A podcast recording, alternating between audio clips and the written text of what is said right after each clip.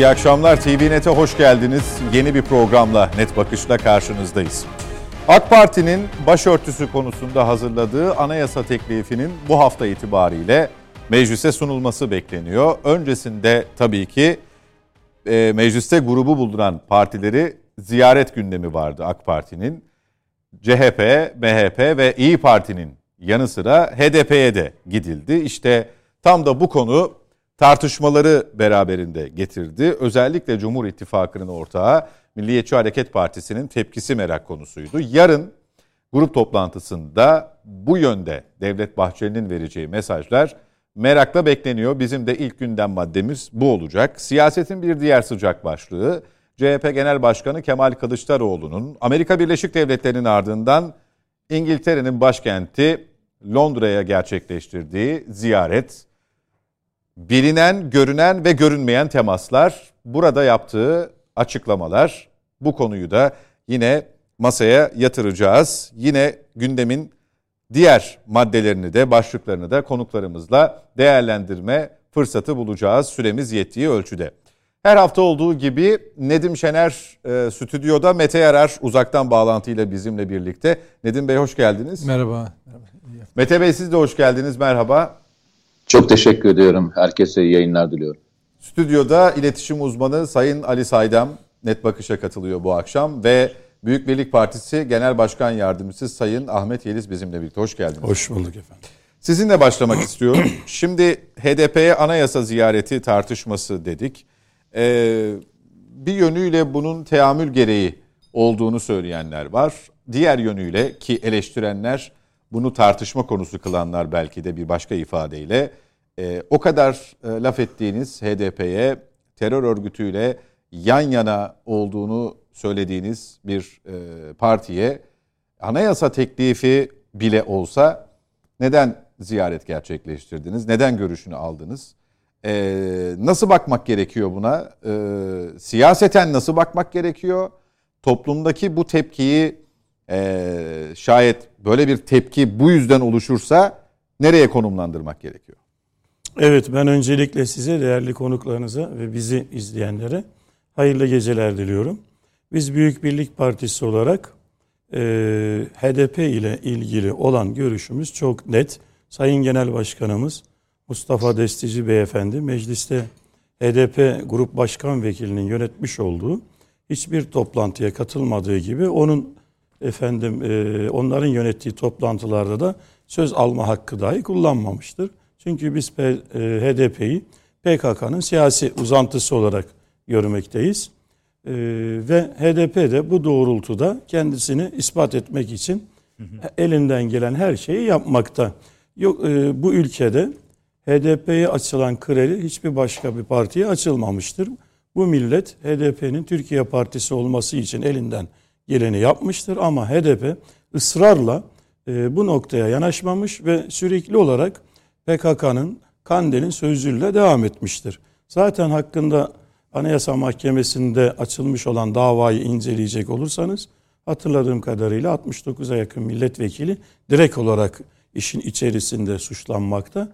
Diğerlerinden ise 400'e yakın olay tespit edilmiş ve bu olaylarda çeşitli milletvekilleri de olayların içerisine dahil olmuş ve şu anda da Anayasa Mahkemesi'nde kapatma davasıyla karşı karşıya olan bir e, sözde partidir. Aynı zamanda biz HDP'nin hazineden, devlet e, bütçesinden de pay almasına da karşı çıktık. Hala daha karşı çıkıyoruz. E, bütçede bu rakam konulmasına rağmen bir dondurma yapılabilir. Para verilmeden önce bir e, ihtiyati tedbir konulabilir. Çünkü bunlara ulaşan paraların da Türkiye'den e, yurt dışına ya da Kandil'in hizmetine verildiği noktasında da bizlerin şüpheleri var. Bu noktada da tedbir alınması lazım. Konu e, ne ile bağlantılı? Konu başörtüsüyle bağlantılı. Başörtüsünün e, anayasal olarak meclisten geçmesiyle ilgili e, iktidar partisi e, Sayın Adalet Bakanı'nın başkanlığında bütün partileri ziyaret etti. E, zaten Milliyetçi Hareket Partisi'ni, Büyük Birlik Partisi'ne e, ziyarete de gerek yoktu. Bilgi verilse yeterdi. Zaten görüşlerimizde uyuşuyor. Burada teste çıkan e, normalde Cumhuriyet Halk Partisi'dir.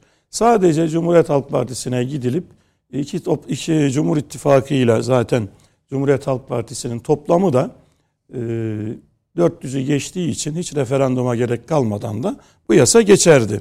Niye Cumhuriyet Halk Partisi diyorum? Ortada hiçbir şey yokken, zaten toplumda böyle bir beklenti yokken, millet zaten eskiden de yoktu e, arasında başörtüsü diye bir meselesi. E, tuttu Cumhuriyet Halk Partisi sağ seçmenden oy devşirebilirim ya da altılı masadaki diğer ortakları e, Davutoğlu'nun söylemi üzerine, Sayın Davutoğlu'nun söylemi üzerine bu konuyu ortaya attı. E, güzel attı. E, iktidar da, Cumhur İttifakı da bir yasa hazırladı. Yasa hazır, hazırlanan yasada öyle çok uzun uzun bir şey değil. Zaten iki tane madde üzerinde bildiğim kadarıyla 24 ve 41. maddeler üzerinde e, bir hazırlık var. 24. madde e, başörtüsüyle alakalı. Orada çok geniş bir tanım da yok. Zaten olması gereken, doğasında gereken, referanduma bile gerek olmayan bir şekilde e, bir insan hakkı olan konu madem ki atıldı ortaya bununla ilgili bir anayasa maddesi ortaya konuldu. 41. maddede de şu anda dünya üzerinde LGBT'nin, insanların dini, milli kültüründen kaynaklanan insan doğasına uygun aile yapısındaki evlilik sistemini erkek erkeğe ya da değişik şekillerde olabilecek türde e, yapılabilmesiyle ilgili bir tehlike var. Dünyanın birçok e, ülkesinde de bu yasayı bir şekilde geçirme, e, geçirmeyi de başardılar. E, Cumhur İttifakı da burada da güzel bir e, ön almış. Çok işi uzatmadan gördüğümüz bildiğimiz kadarıyla evlilikteki tarafların kadın ve erkek olduğunu söylemiş. Yani bugün Türkiye'de e, bunları reddedecek hiç kimse yok. Cumhuriyet Halk Partisi'nin de zaten konunun sahibi olduğu için itiraz etmesi hakkı yok. E, sadece Cumhuriyet Halk Partisi'ne gidilip orada e, onların desteği istenmekle yetinilebilirdi. İster de isteğini verir, ister vermez. E, kamuoyunun önünde olacak bir girişim olurdu. Bu girişimde e, destek vermeyecek olan Cumhuriyet Halk Partisi'ni de zaten millet e, Sayın Kılıçdaroğlu'nun uzun bir müddettir helalleşme adı altında yapmış olduğu çabaların samimi olup olmadığını da görürdü. Yani HDP'ye gitmeye de gerek yoktu. Partiye de mi gitmeye gerek yok? Ben oy oranında yoksa partilere muhatap alıp almama noktasında yani 400 hatta daha ileri bir şey söyleyeyim bildiğim kadarıyla e, sadece AK Parti ile Cumhuriyet Halk Partisi'nin bile oyları 400'ü geçiyor diye hafızam beni yanıltmıyorsa. Referanduma bile gerek kalmadan. Gerek kalmadan yetiyor yani. Yeter sayısına ulaşılacağı. Evet. Ha biraz daha konsensüs olsun diye gidilebilirdi. E, İyi Parti zaten e, bu konuda yapacaklarıyla kendisini çok net bağlayacak.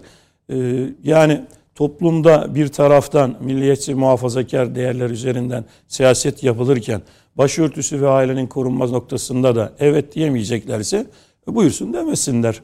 E, bu, bunu sadece seçimler ve oy bağlamında da söylemiyorum. Toplumdaki e, insanlarla karşı karşıya gelecekler. Nasıl cevap verirler? O zaman da görürüz. Peki. Ama ben tahmin etmiyorum hayır noktasında bir tavır sergileyeceklerini de. Peki.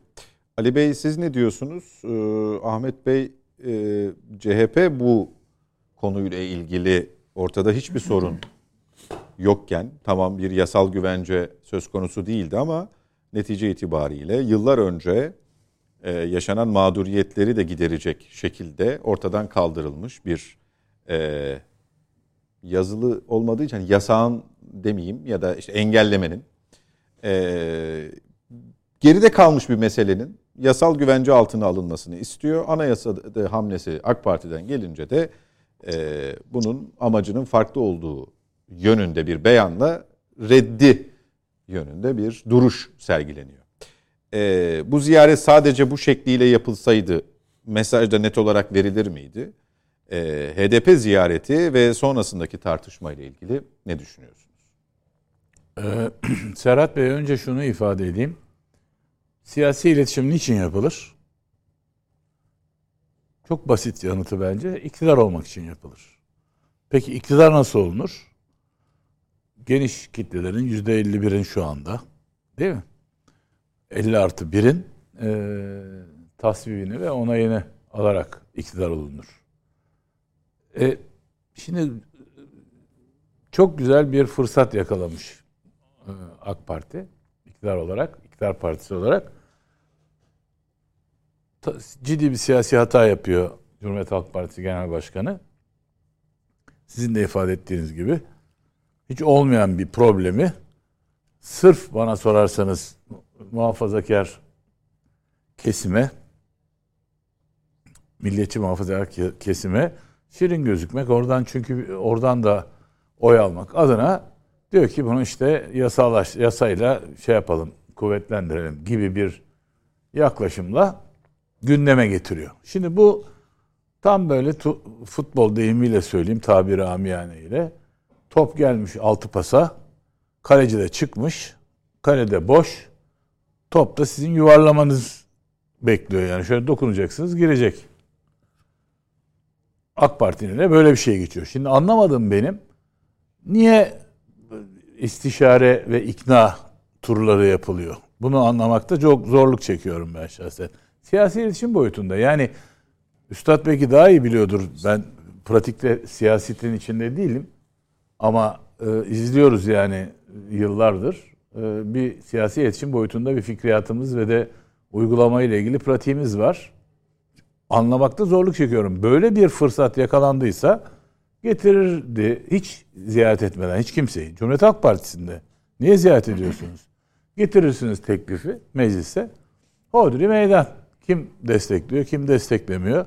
Orada ortaya çıkardı. Ee, üstadın söylediği gibi de o zaman zaten iki yüzlülük mü var ortada, samimiyet mi var? O zaman anlaşılırdı zaten Cumhuriyet Halk Partisi kanadında. Hele de İyi Parti e, nezdinde çok daha e, keskin bir durum. Sırf AK Parti bunu e, meclise getirdi diye İyi Parti eğer olumsuz pozisyon alsaydı da gene de kaybedecekti falan. Şimdi bu bağlamda baktığım zaman hiçbir yere gitmesi gerekmezken niçin herkesi dolaşılıyor? Bunu anlamış değilim. Anlamadığım bir başka şey daha var esas olarak.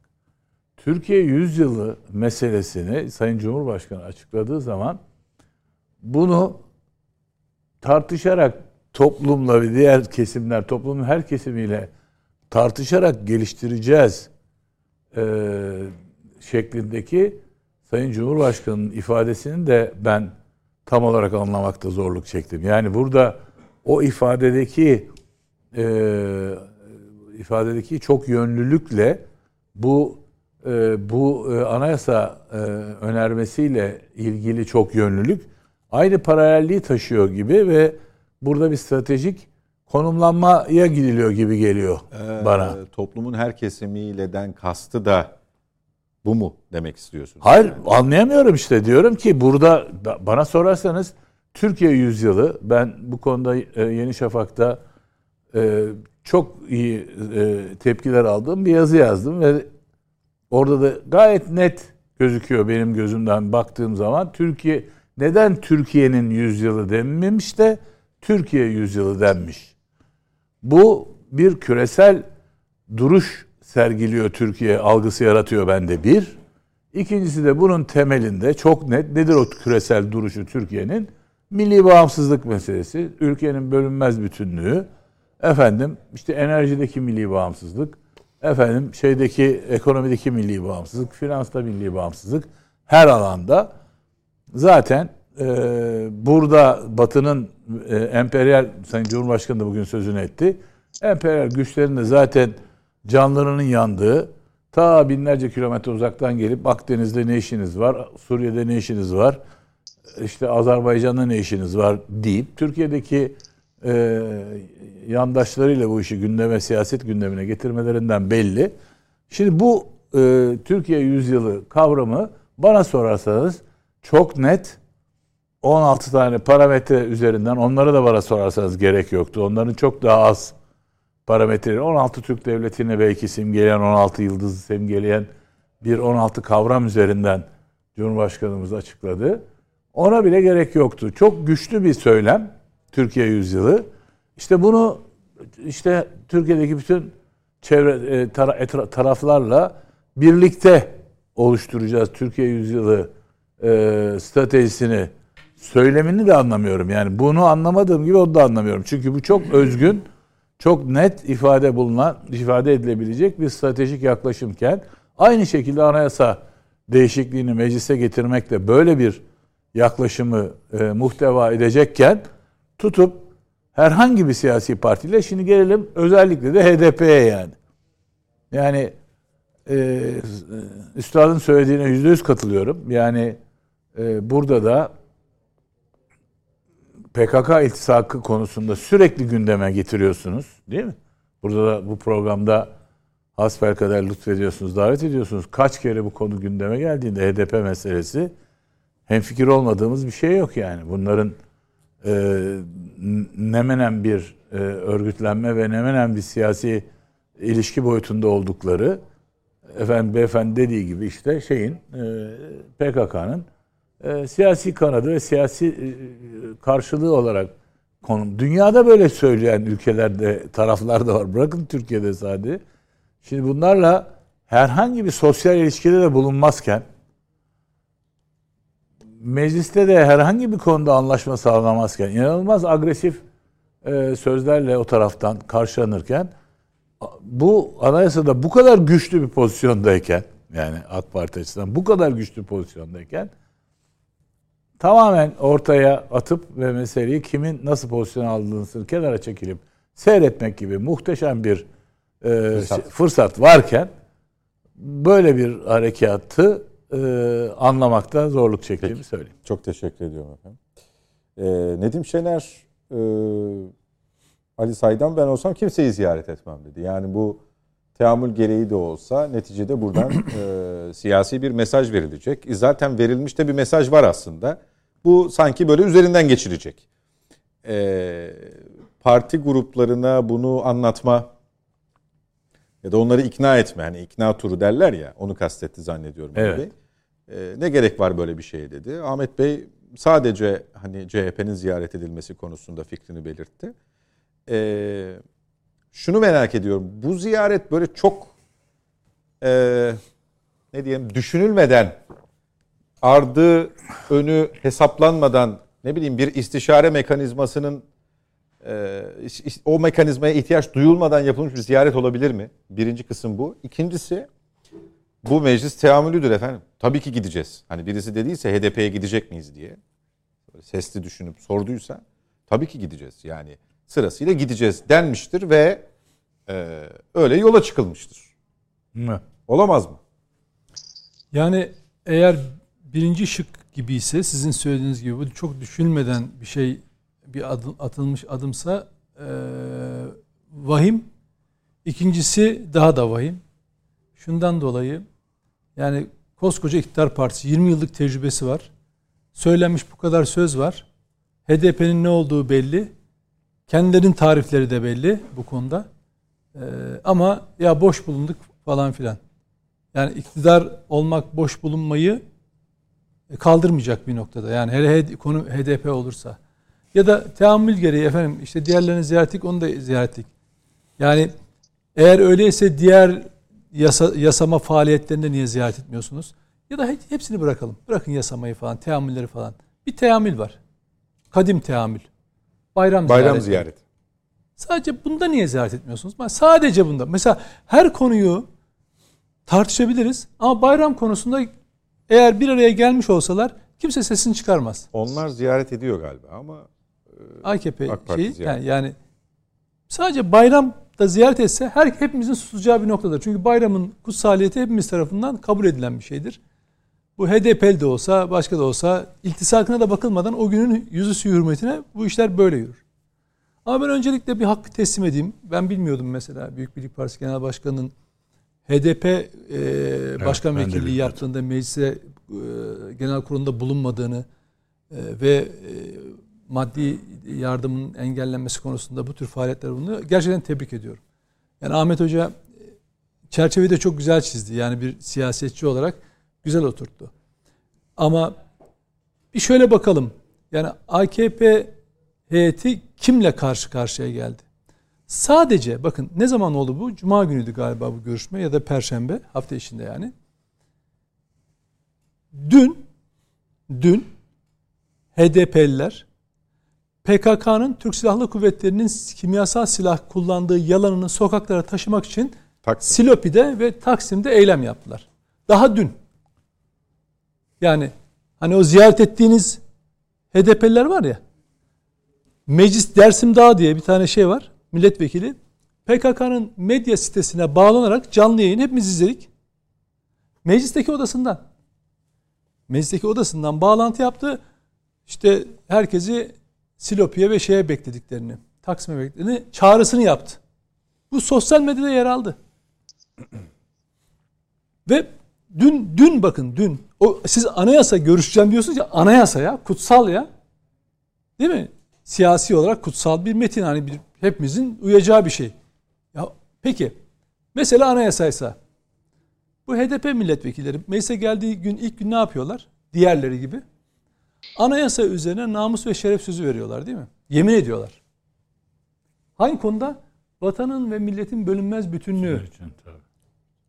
Geçtim Atatürk ilkelerini. Hani onlara uymuyorlar ya. Bırak onu bir şey. Ama vatanın ve milletin bölünmez bütünlüğü diyorlar. Çıkıyorlar yeminden sonra. Kürdistan diyorlar. Kürdistan diyorlar. Öcalan diyorlar. PKK'nın yalanlarına aracılık ediyorlar. Cumhuriyet Bayramı. Değil mi? 99. yılında. Hiçbir törene katılmadıkları gibi. Yani çünkü onların cumhuriyet değil bu cumhuriyet. Ne diyorlar? Yıkım projesi. Alevilere, Kürtlere öyleymiş. Eğer bu cumhuriyet olmasaydı Pervin Buldan Suriye'deki e, Kürtler gibi maraba olurdu yani. Esad'ın marabası olurdu. Kimliksiz dolaşırlardı. Burada şerefli Türk Cumhuriyeti vatandaşlığı kimliğiyle dolaştılar. İlk günden beri hepimiz hepimiz dolaştık bunda. Ama onlar bu şerefe layık değil. Neden? Çünkü namus ve şeref sözü veriyorlar. Bak namus ve insan ya insan bak yukarıda Allah, önünde meclis kürsüsü ve milletvekilleri ve halkın huzurundasın. Seni bağlayan hiçbir şey yok. Etmek zorunda mısın o yemini? Hayır. Leyla Zana mesela bozuyor yemini, etmiyor, çekiyor gidiyor. Ama bu meclistekiler tutuyorlar bak Allah inanç üzerine, şerefi namus üzerine yemin ediyorlar. O kadar şeref yoksunu ki bunlar. Bak şerefsiz demiyorum. Şeref yoksunu ki o yemine bir saat sadık kalamıyorlar. Ederken daha o yemini bozuyorlar. Hepsini geçtik bakın yasama döneminin sonuna doğru geliyorsun. Dün ya dün dün. Dün sokaklara çıktılar. Türk Silahlı Kuvvetleri'ne kimyasal silah kullanıyor Devam yalanını etti. söylediler. Bir de bunu ifade özgürlüğü falan diye süslemeye çalışıyorlar. Hani bütün her şeyi vazgeçtim. Hani Öcalan'ı destekliyorlar efendim e, PKK sözcülüğü yapıyorlar şunu yapıyorlar vazgeçtim. Ya da Pervin Buldan'ın biz Cemil Bayık'ın arkasındayız işte bilmem neyin ayağında arkasındayız falan. Kandile sırtını dayayanları falan hepsini, hepsini geçtik. Dedi ki bunlar geçmiş olsun. Ben AKP heyetinin yerinden birisi dahi olsam derim ki ya bir dakika biz adamlara anayasa değişikliği için gidiyoruz. Anayasaya uyma konusunda şeref sözü vermiş şerefsizce ve bunu yapan insanlara ve bunlar bu şerefsizliği dün Taksim'de yine yaptılar ya. Yine yaptılar. Türk Silahlı Kuvvetleri'ne iftira attılar kardeşim. Bas bas bağırmadı mı Cumhurbaşkanı da, meclis başkanı da, bütün partilerde bu millet bas bas bağırmadı mı ya? Ya kardeşim hiç mi izzeti nefsisten eserimiz kalmadı bizim ya? Kalmadı mı ya? Hiç kalmadı mı? Bak geçen hafta burada bas bas bağırdık. Bir tane vatan evladı çıktı bir gösteri sırasında PKK'nın kimyasal yalanını söyleyen kişiye ödül atfedilmesi için Burak Aktanır'ın yalnız kaldığından bahsettik. Ya hepimiz hepimiz Burak Aktanır'ız ha farkında mısınız? Hepimiz yalnızız yani.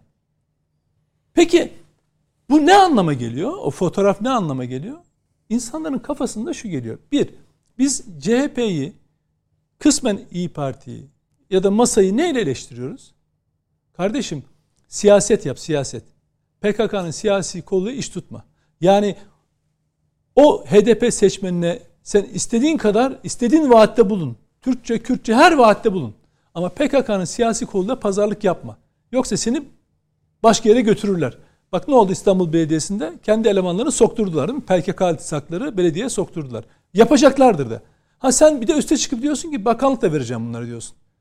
Mesela işte Milli Savunma Bakanlığı verirler mesela değil mi? Verirler. O kimyasal yalanlığı hakkında da istedikleri gibi at oynatırlar. Şimdi karşında böyle bir parti var. Adam PKK ile ilişkisini kesmeyeceğini açık açık deklare ediyor. Sen tutuyorsun. Onu ziyarete gidiyorsun. İnsanlara ne çağrışımı yaptırıyorsun o fotoğrafla? Bir de geçmiş var. 2013-2015 açılım süreci var. O dönem her türlü kötülüğü yaptığı HDP. Selahattin Demirtaş. Kobani. Bas bas bağırmıyor muyuz ya? Yasin Börü demiyor muyuz kardeşim? Ne oldu 2013-15 arasında? Bunlar Güneydoğu'nun 17 yerinde 5'i il özellik ilan ettiler. Ya adamların fikirleri bu. Fikirleri diyor ki biz bu ülkeyi böleceğiz diyor ya. Engin Özkoç açılım sürecinde bir gizli oturumla ilgili kayıtları kendisi deşifre etmişti.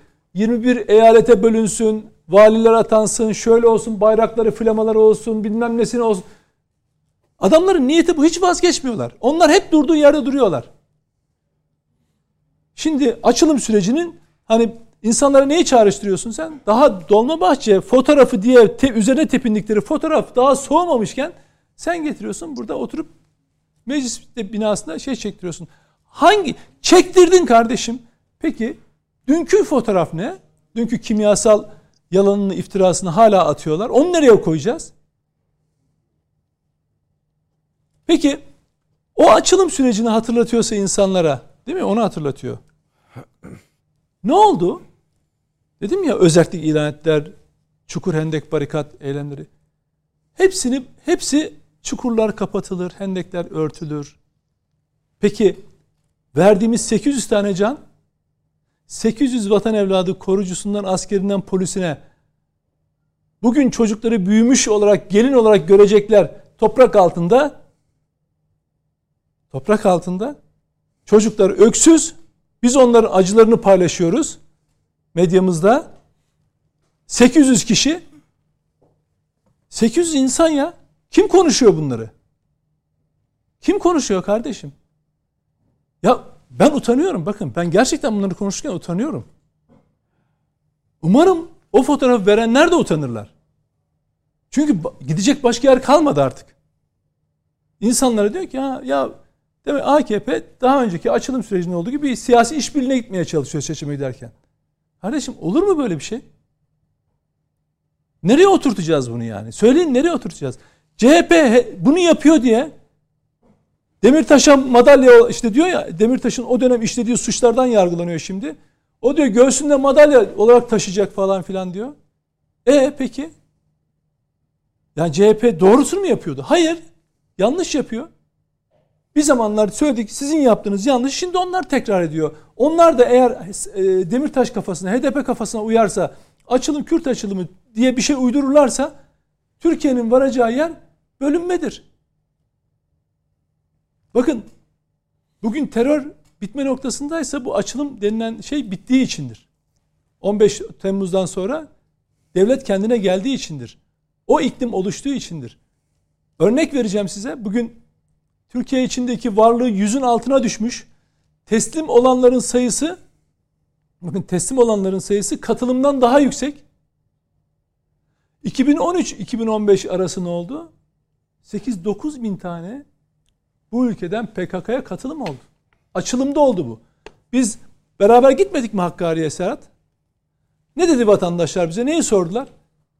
CHP'nin bu turları, bu ilişkilerinden dolayı iktidar olurlarsa acaba bir açılım daha olur mu diye soruyorlar insanlar bize. Ya niye falan böyle bir şey mi istiyorsunuz? Hayır hayır. İlk açılımda devlet devlet bizi dedi PKK'nın kucağına atmıştı burada. Onlar egemen olmuşlardı her şeyle. HDP, PKK.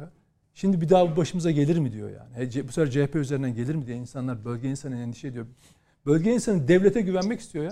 Devlete sırtını dayadığı zaman bakın bugün bölgede terör olaylarından değil de gençlerin katıldığı kitlesel konserlerden bahsediyorsak, otoyol açılışlarından, huzurdan bahsediyorsak, şöyle diyelim basitçe ekonomik gösterge olarak emlak fiyatlarının bile şeyine baktığınız zaman, ekonominin durumuna baktığınız zaman iyileşmeden bahsediyorsak tümü devletin gücü sayesindedir.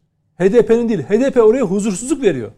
Peki. PKK üzerine huzursuzluk veriyor. Dolayısıyla baştan sona yanlış.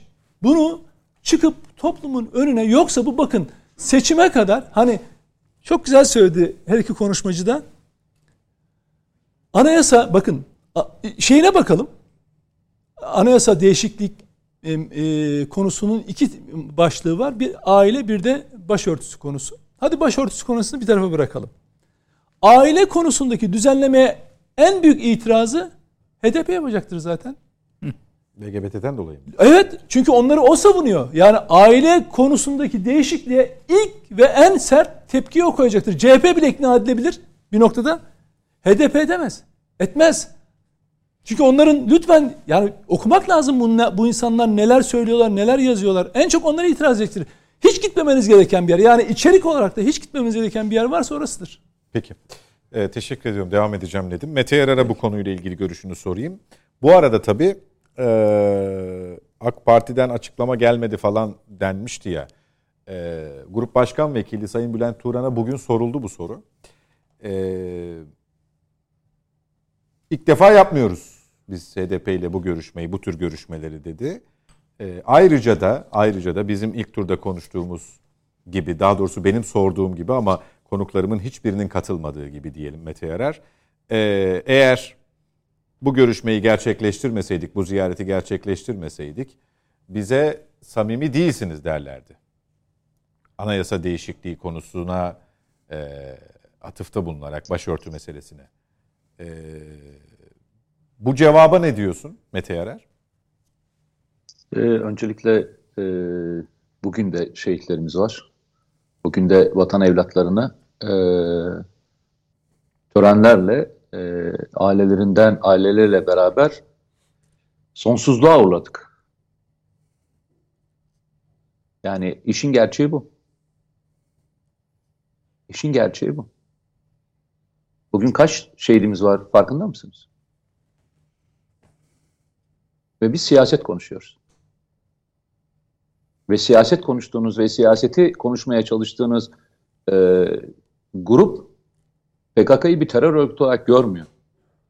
Ve e, siz biz e, bunun e, anlamını anlamaya çalışıyoruz. Anlamlandırmaya çalışıyoruz. Orada siyaset bilimci var. Yani siyaset iletişimcisi var. Bir tane gazeteci var. Bir tane e, siyasi partinin genel başkan yardımcılığını yapan e, bir üstadımız var. Herkes birbirinden farklı e, görüşlerden yani farklı ekollerden geliyor. Ama birleştiğimiz şey bunu neden yapıldığını anlamadığımızla ilgili değil mi? Ben de o zaman şöyle söyleyeyim size hepinize yani şunun cevabını şöyle vereyim. Ee, ben siyasetçi değilim. Beni çok ilgilendirmiyor. Bunu anlamlandırmak zorunda da değilim. Yani AKP neden yaptığı yapmadığı beni hiç ilgilendirmiyor. Ben CHP'ye gösterdiğim veya o masada e, altılı masanın e, konularında eleştirdiğim gibi HDP konusundaki tavırlarında eleştirdiğim gibi bugün aynı şekilde eleştireceğim. Yani beni hiç AKP'nin burada bundan ne sağlamak istedi? Anayasal gitmeli miydi, gitmemeli miydi? Hiç ilgilendirmiyor. Veya AKP'nin e, bu masayla ilgili kullandığı ibareler de beni ilgilendirmiyor. Beni ilgilendiren tek şey ben bugüne kadar ne söyledim, bundan sonra ne söylemeye devam edeceğim. Yani herkes aynı yerde bilirse ben değişmeyeceğim. Ben aynı şeyi söylemeye devam edeceğim. Çünkü benim duruşum aynı. Ben bu olaya bir ilkesel bakıyorum. Ne bir parti üzerine okuma yaptım ne de başka bir üzerine yapmam, yaptım. Bugün eğer susarsam, bugün eğer bunu e, dillendirmezsem ben kendi e, duruşuma hakaret etmiş olurum. Ben e, içerisinde CHP olduğu, İyi Parti olduğu veya diğer partiler olduğu için o masada HDP ile ittifaklarına karşı çıkmadım ki. Ben HDP'ye duruşum aç açısından bir e, şeyim var, rezervim var. Ve bu rezerv çok açık. Şimdi düşünebiliyor musunuz ya? Nedim çok güzel açıkladı. Ortaya tabrı koydu. Ahmet Bey e, işin siyasi tarafındaki tabloyu koydu. Bugüne kadar söylenenlerin içine baktığınızda bir parti kapatma davası var ve bu parti kapatma davasındaki iddialar genelir yutulur iddialar değil. Ve bu parti kapatma davasındaki iddialar devam ederken iddianameye iddia yetiştirmekte zorlanıyor e, Yargıtay Başsavcısı. Yani ev, ekstra evrak koyuyorlar devamlı. Artık vazgeçtiler çünkü her evrak koyuşunda tekrar ek savunma almak zorundalar. Çünkü bitmiyor ki süreç bitmiyor ki. Ve biz evlatlarımızı şehit vermeye devam ediyoruz. E, soru şu. E, AK Parti bu olaydan ne e, elde etmek istemiştir? Bunun bir siyasi e, amacı var mıdır? AK Partililer cevap verecek. Benim anlamadığım e, hatırlarsanız e, İBB seçimi öncesinde de Abdullah Öcalan'ın mektubunun bir e, şey tarafından yayınlanmasıydı. Ne derler ona? Devlet kanalı. Bir e, akademisyen tarafından okunmasıydı hatırlarsanız. Osman Öcalan'ın televizyona çıkmasıydı. Ne faydası oldu topluma? Ne faydası oldu bana söylesenize. Bakın şey için söylemiyorum. AK Parti siyaset oy falan kaybetti. Ne faydası oldu? Ne kazandı toplum? Bunlar ne kazandı? Yani demokrasi daha mı ileri gitti? Daha mı e, şey olduk? PKK silah mı bıraktı? Ne oldu? Ne elde ettik ya? Ben aynı şeyi söyleyeceğim. Bu yaşanan sürecin içerisindeki bütün olgulara baktığınızda ben bir vatandaş olarak şuna bakıyorum. Ya arkadaşlar sizin yaptığınız tavırlar, sizin gösterdiğiniz e, iktidar olarak gösterdiğiniz bu tavrın bu görevi yapan insanlar üzerinde oluşturduğu etkiyi düşünüyor musunuz diye bakıyorum. Beni gerçekten siyaseten ne kadar oy alırlar, ay almadıkları beni hiç ilgilendirmiyor. Bu toplumun o kadar güzel bir şeyi var ki çözüm sürecinde de bu dersi verdi. Zamanı gelir kine verir. Bu toplum e, o kadar boş bir toplum değil. Neyi ne zaman yapacağını, ne zaman tepkisini koyacağını çok iyi bilir. Hiç de bu konuda erinmez. E, sorayım o zaman ben size. Bu hareketin toplumsal anlamda bize ne kazandıracağını bana biriniz anlatsanıza. Yani orada herkes var. Biz ne kazandık ya burada? Aynı Osman Öcalan'ın TRT'ye çıkması gibi. Ne kazandık biz ya? Yarın sabahleyin AK Parti'ye bunu söyleyecekler. Beni hiç ilgilendirmiyor bu ne söyledikleri. Ben olaya devlet gözünden bakıyorum. Ne kazanacağız bu işten biz? Siyaset ne kazandı beni ilgilendirmiyor. Biz ne kazanacağız? Yarın ne değişecek? Yarın terörle mücadelede akis mi değişecek? Aks mı değiştireceğiz? Başka bir yere mi gideceğiz? Nedim çok iyi güzel anlattı. Bugün tezkere hazırlıyorsunuz. Tezkereyle ilgili görüşme yapıyorsunuz. Tezkereyle ilgili görüş yani şey hazırlanıyor. Fezleke hazırlanıyor bazılarıyla ilgili. E E o zaman e, herkes konuşsun ya arkadaş. Kimse kimseye kızmasın. Siyasi partiler birbirlerine kızmasın. Yani siyasi partiler e, birisi birisiyle görüşüyor diye o zaman ambargo falan koymasın arkadaşlar. Biz yalnızca bildiğimiz doğruyu söylemeye devam edelim. Biz doğruları söyleyelim. demek hayat böyle akıyormuş. Hayatın akışı, doğal akışı böyleymiş demek. Adamların bir bildiği varmış demek. Gerçekten bir bildikleri varmış. Peki. Tebrik ediyorum yani. Ee... Bu kadar çünkü bu kadar çünkü güçlü bir şekilde e, demin e, Ahmet Bey anlattı. Ne gerek vardı bana söylesenize. Yani Yalnızca bir partiye, bir partinin desteği yetiyor. Masaya koyarsınız, alan alır, almayan almaz. Masaya koyarsınız. Çünkü teklif zaten onlardan geldi. Teklif onlardan buraya doğru geldi. Bu, bu siyasi yönetimin değerlendirmesini AK Parti yetkilileri yapar. MHP kendisi için yapar. Büyük Birlik Partisi kendi ittifak içerisindeki tavırlarını gösterirler. Ama ben kendi açımdan baktığımda ben sorduğum tek soru şu. Arkadaş siz buradan ne elde ettiniz? Ne kazandık biz vatandaş olarak? Ben vatandaş olarak ne kazandım?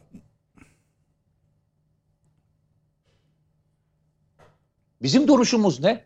Biz biz ne yapmaya çalışıyoruz? Ne anlatmaya çalışıyoruz? Neyin mücadelesini yapıyoruz? Herkesin kendine göre bir bakış açısı. CHP buna farklı bakar, HDP buna farklı bakar, AK Parti buna farklı bakar. Bakar arkadaş. Ben vatandaş olarak soruyorum.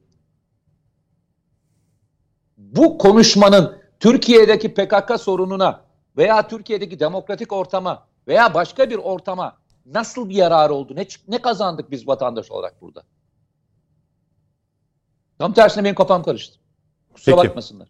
Peki. Benim kafam karıştı yani. Teşekkürler Mete Yarar bu bölüm için. Ali Bey, e, Mete'nin de sorduğu bir soru vardı. Aslında birçok soru vardı. Ortak hı hı. payda ne faydası var? Ya da ne olacak? Geçmişteki örnekleri hatırlattı. Onunla mukayese etti. E, Bülent Bey'in e, parti adına yaptığı açıklamayı e, nasıl değerlendiriyorsunuz? Bir, bu arada ikinci kısımla ilgili e, başka bir yerde herhangi bir bilgiye rastlamadığım için sadece hmm. o samimiyet kısmını e, soruyorum. Yani samimiyetimiz sorgulanırdı. Velev ki sorgulansın diye de bir eklemeyi ben yapsam siz ne dersiniz? Yüzde yüz katılırım ya. Yani burada bu mesele samimiyet meselesi yani as, şey vatansa değil mi? Gerisi teferruat yani. Burada vatanın bölünmez bütünlüğü yani bin kere konuşulmuş PKK iltisakı konusunda işte e, Nedim de söyledi e, Mete de bahsetti bin tane dosyaya şey girmiş, bilgi girmiş. Girmeye devam ediyor. Girmeye devam ediyor. Yani pozisyon alıyorsunuz zaten o aldığınız pozisyon da zaten ülkede muhafazakar, milliyetçi ve muhafazakar, muhafazakar e, kesimin teveccühüne, teveccühüne mazhar oluyorsunuz. Ve ondan sonra birdenbire soru sorulan soruya baksanıza e, grup başkan vekiline. Yani bir açılım süreci midir? diye de soruyorlar yani acaba. Yeni bir açılım süreci mi acaba? Siyaseten de üstad. AKP'nin 20 yıl iktidarı boyunca ilk defa iktidarı tam kaybettiği ve bir koalisyon ortağı aramak zorunda olduğu süreç tam bu açılımın sonuydu hatırlayacaksınız. Bravo. Evet tabii tabii. 7 Haziran 2015 seçimlerinde %30'lara düştü. Kaçtı tam olarak hatırlamıyorum ama ne yaptı? Açılım efendim? %42. He, e, açılımı kapattı. Yani açılım olayı bittikten sonra Kasım ayındaki seçimlerde ancak yüzde kırkın üzerine çıktı. Çünkü mücadele verildi Tabii çünkü orada. niye? Ya bakın bölge halkı bile bakın bölge halkı bile açılım süreci bittikten sonra e, AKP HDP olan desteğini daha azalttı. Çünkü o süreçte e, onların gençlik yapılanması dediği kitleler, kişiler o süreçte yollarda insanları çevirip, iş adamlarını çevirip haraç kesip kimlik kontrolü yapıyorlar diye evet, bölge evet. insanına oradaki PKK'nın gençlik yapılanması işkence yapıyordu. İnsanlar yaka silkiyorlar. Gelip burada anlatıyorlardı, bize anlatıyorlardı neler KCK, olduğunu. KCK örgütlenmesi de cabası yani. Tabii, başım. tabii o süreçte. Yani evet. bunu bakın, bunu Erdoğan'ın bilgisi dahilindeyse, kim bunu akıl ettiyse ve bunu önerdiyse Evet. Bakın bravo, bak şimdi tam ben Bak bunu diyecektim. önerdiyse Erdoğan onu yarın çağırıp sen bir hainsin demesi lazım. Bak, Kimse bakın. Aynısını söyleyecektim. Bak siyaseten bak, bir şey sen bana ya. ne kötülük yaptın ya? Sen kimsin arkadaş? Çünkü bütün şey dönemi ben bunu hep söylüyorum. 15 Temmuz'a giderken o darbe yapacak kadroyu ona kim imzalattı? İnsanı ipe götürecek kadroyu imzalatabiliyorlar birileri bu ülkede. Diyorum ki bunu kim tezgahladı kardeşim? Seçime giderken en güçlü olduğun anda yerli milli diyerek ulusal politikalarda terörle mücadelende dünyaya nam salıyorken PKK ad, nefes alamıyorken böyle bir fotoğrafın ortaya çıkmasını kim sebep olduysa yarın onu bulması lazım Erdoğan. Yani eğer ona onun bilgisi dahilindeyse. Yok değilse heyecanını çok iyi anlıyorum. ben de tam diyecektim ki Baba filminde şöyle bir sahne var. Godfather baba oğluna diyor ki Michael'a her kim ki diyor sana düşmanınla aynı cephede hareket etme için seni buluşmaya davet ederse bil ki hain odur diyor. işte. Aynen böyle bir sahne var baba filminde. Yani bu insanlık tarihi kadar eski bir şeydir. Roma İmparatorluğunda böyle hikayeler vardır. Bu e, bu akıl alır gibi bir şey değil. Yani tam da dediğin gibi dedim.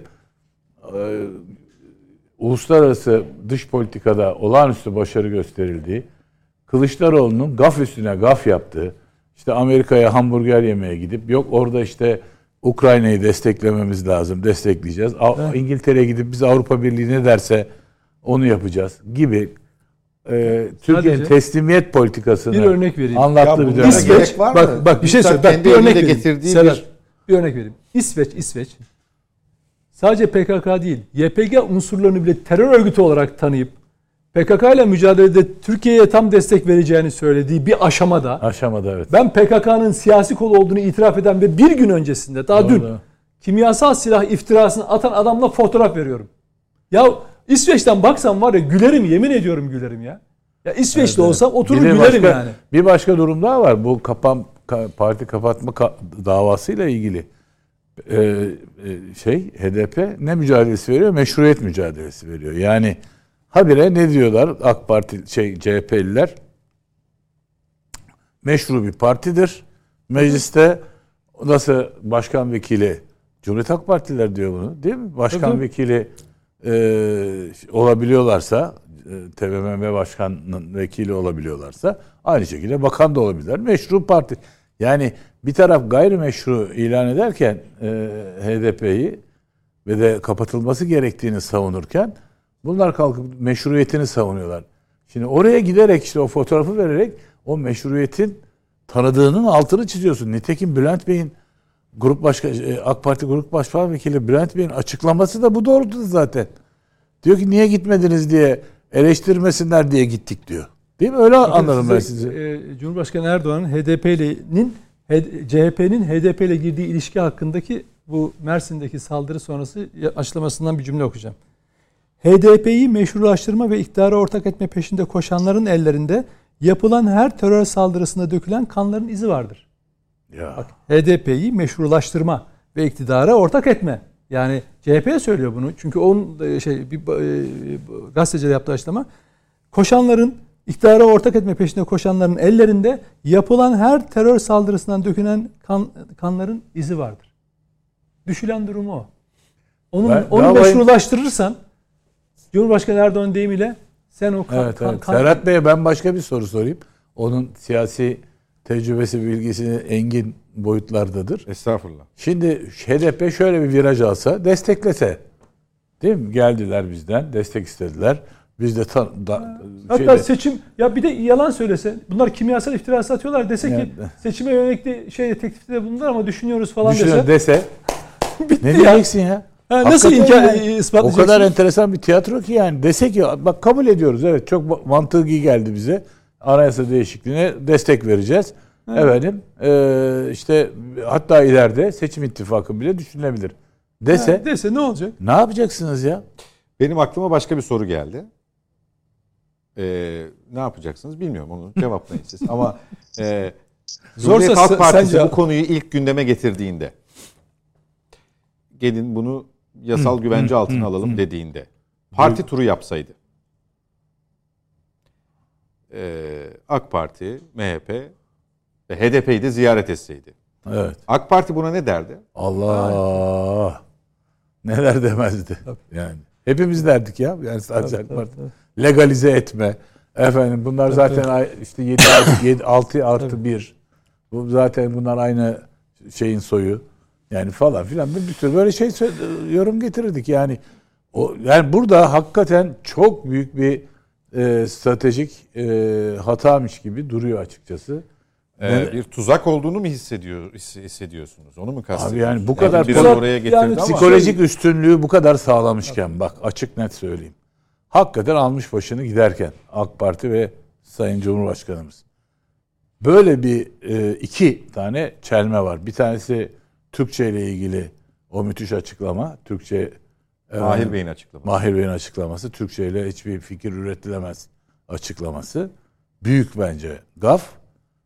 Böyle küçük bir grupta söylenmiş. Yani ben anlıyorum ne dediğini tabii. Osmanlıcanın zenginliği, Farsçanın, Arapçanın getirdiği bir sürü kelime var yani gelen. Vefa kelimesinin hadi Türkçesini bul bana söyle yani. Öyle kolay değil bu işler ama yani zenginliği vefa kelimesi artık Türkçenin içine girmiş bir kelime. Her ne kadar Türkçe, öz Türkçe olmasa da, arı Türkçe olmasa da. Şimdi böyle bir ortamda bunu açık, yersiz ve gereksiz. Bu ise ikinci büyük e, bence stratejik hata. Bu ikisini bir arada düşünsenize ya. Yani Cumhuriyet'in en büyük kazanımlarından biri olan ortak aynı dili konuşma e, ve de yazı dilini ve konuşma dilini e, üniter devlet yapısına e, getirme çabası çerçevesinde oluşturulmuş bu e, Atatürk'ün ısrarla üzerine durduğu dil meselesinde siz diyorsunuz ki bu e, düşünce kalıplarını, düşünce setlerini yok etti. Bir de arkasından HDP'ye gidip ziyaret ediyorsunuz. Yani bir üçüncü şey ne olacak acaba diye bayağı endişeyle bekliyorum Ahmet yani. Bey hatırlıyorsanız bu anayasa teklifiyle mukabele ettiğinde AK Parti CHP'ye CHP'den ilk gelen tepkilerin arasında şu vardı. 41. madde miydi özür dilerim. Aile ile Aile 41. 41. Onu onu da bunun içine iliştirmek için e, AK Parti bir e, oyun e, kuruyor. Bahane bu, oyuna, arıyor gibi. bu oyuna bizi çekmeye çalışıyor. Dolayısıyla dolayısıyla samimi değil demişti. Şimdi o samimi değil sözüyle Bülent Bey'in samimiyetimiz sorgulanırdı. Belki maddeler farklı Ya, var belki ama ya hiç fark neticede e, anayasa değişikliği iki madde üzerinde olacak. Evet. E, dolayısıyla bunu CHP samimi değil derken HDP'nin e, ya da HDP ile görüşmemenin Samimiyetsiz. samimiyet sorgulamasına tabi tutulmasının ne önemi var? Samimiyet noktasında meseleye baktığımızda ben gene aynı fikrimde ısrarlı olacağım. Burada samimiyet testine çıkarılacak olan tek bir parti vardır. Cumhuriyet Halk Partisi'dir. Çünkü 2008 yılında Türkiye'de 411 milletvekilimizin kabul oyuyla bu anayasa değişikliği yapılmıştı. Hatırlarsanız o dönemde Eller kaosa kalkarak. yine AK Parti o dönemi kastediyor. evet. Ee, Milliyetçi Hareket Partisi ve e, rahmetli şehit liderimiz Muhsin Yazıcıoğlu hayattaydı. Büyük Birlik Partisi olarak verilen oylarla 411 oyla bu zaten e, mesele olmaktan çıkarılmış anayasal e, bir hak elde edilmişti. Cumhuriyet Halk Partisi ve onun grup başkan vekili Sayın Kemal Kılıçdaroğlu'nun Anayasa Mahkemesi'ne müracaatıyla bu iptal oldu. Dolayısıyla bu konuyu gündeme getiren e, Sayın Kılıçdaroğlu ve Cumhuriyet Halk Partisi madem ki helalleşiyor ve bu konunun çözülmesini istiyor onlara düşer bu. Hiç fazla muhatap almaya gerek yok. Siz samimiyseniz bunun e, bu hakkı iade edin denilir. Bunun yanında e, olayı büyütmeyelim ya da olay aile boyutuna gelmeyecek noktasını eğer e, savunuyorlarsa biz sadece başörtüsün diyorlarsa o zaman kadın ve erkekten evlilik müessesesi olur sözünün karşı olduğunu da topluma izah ederler. Bu kadar basit yani bu iş. Peki. Ee, ara vakti efendim.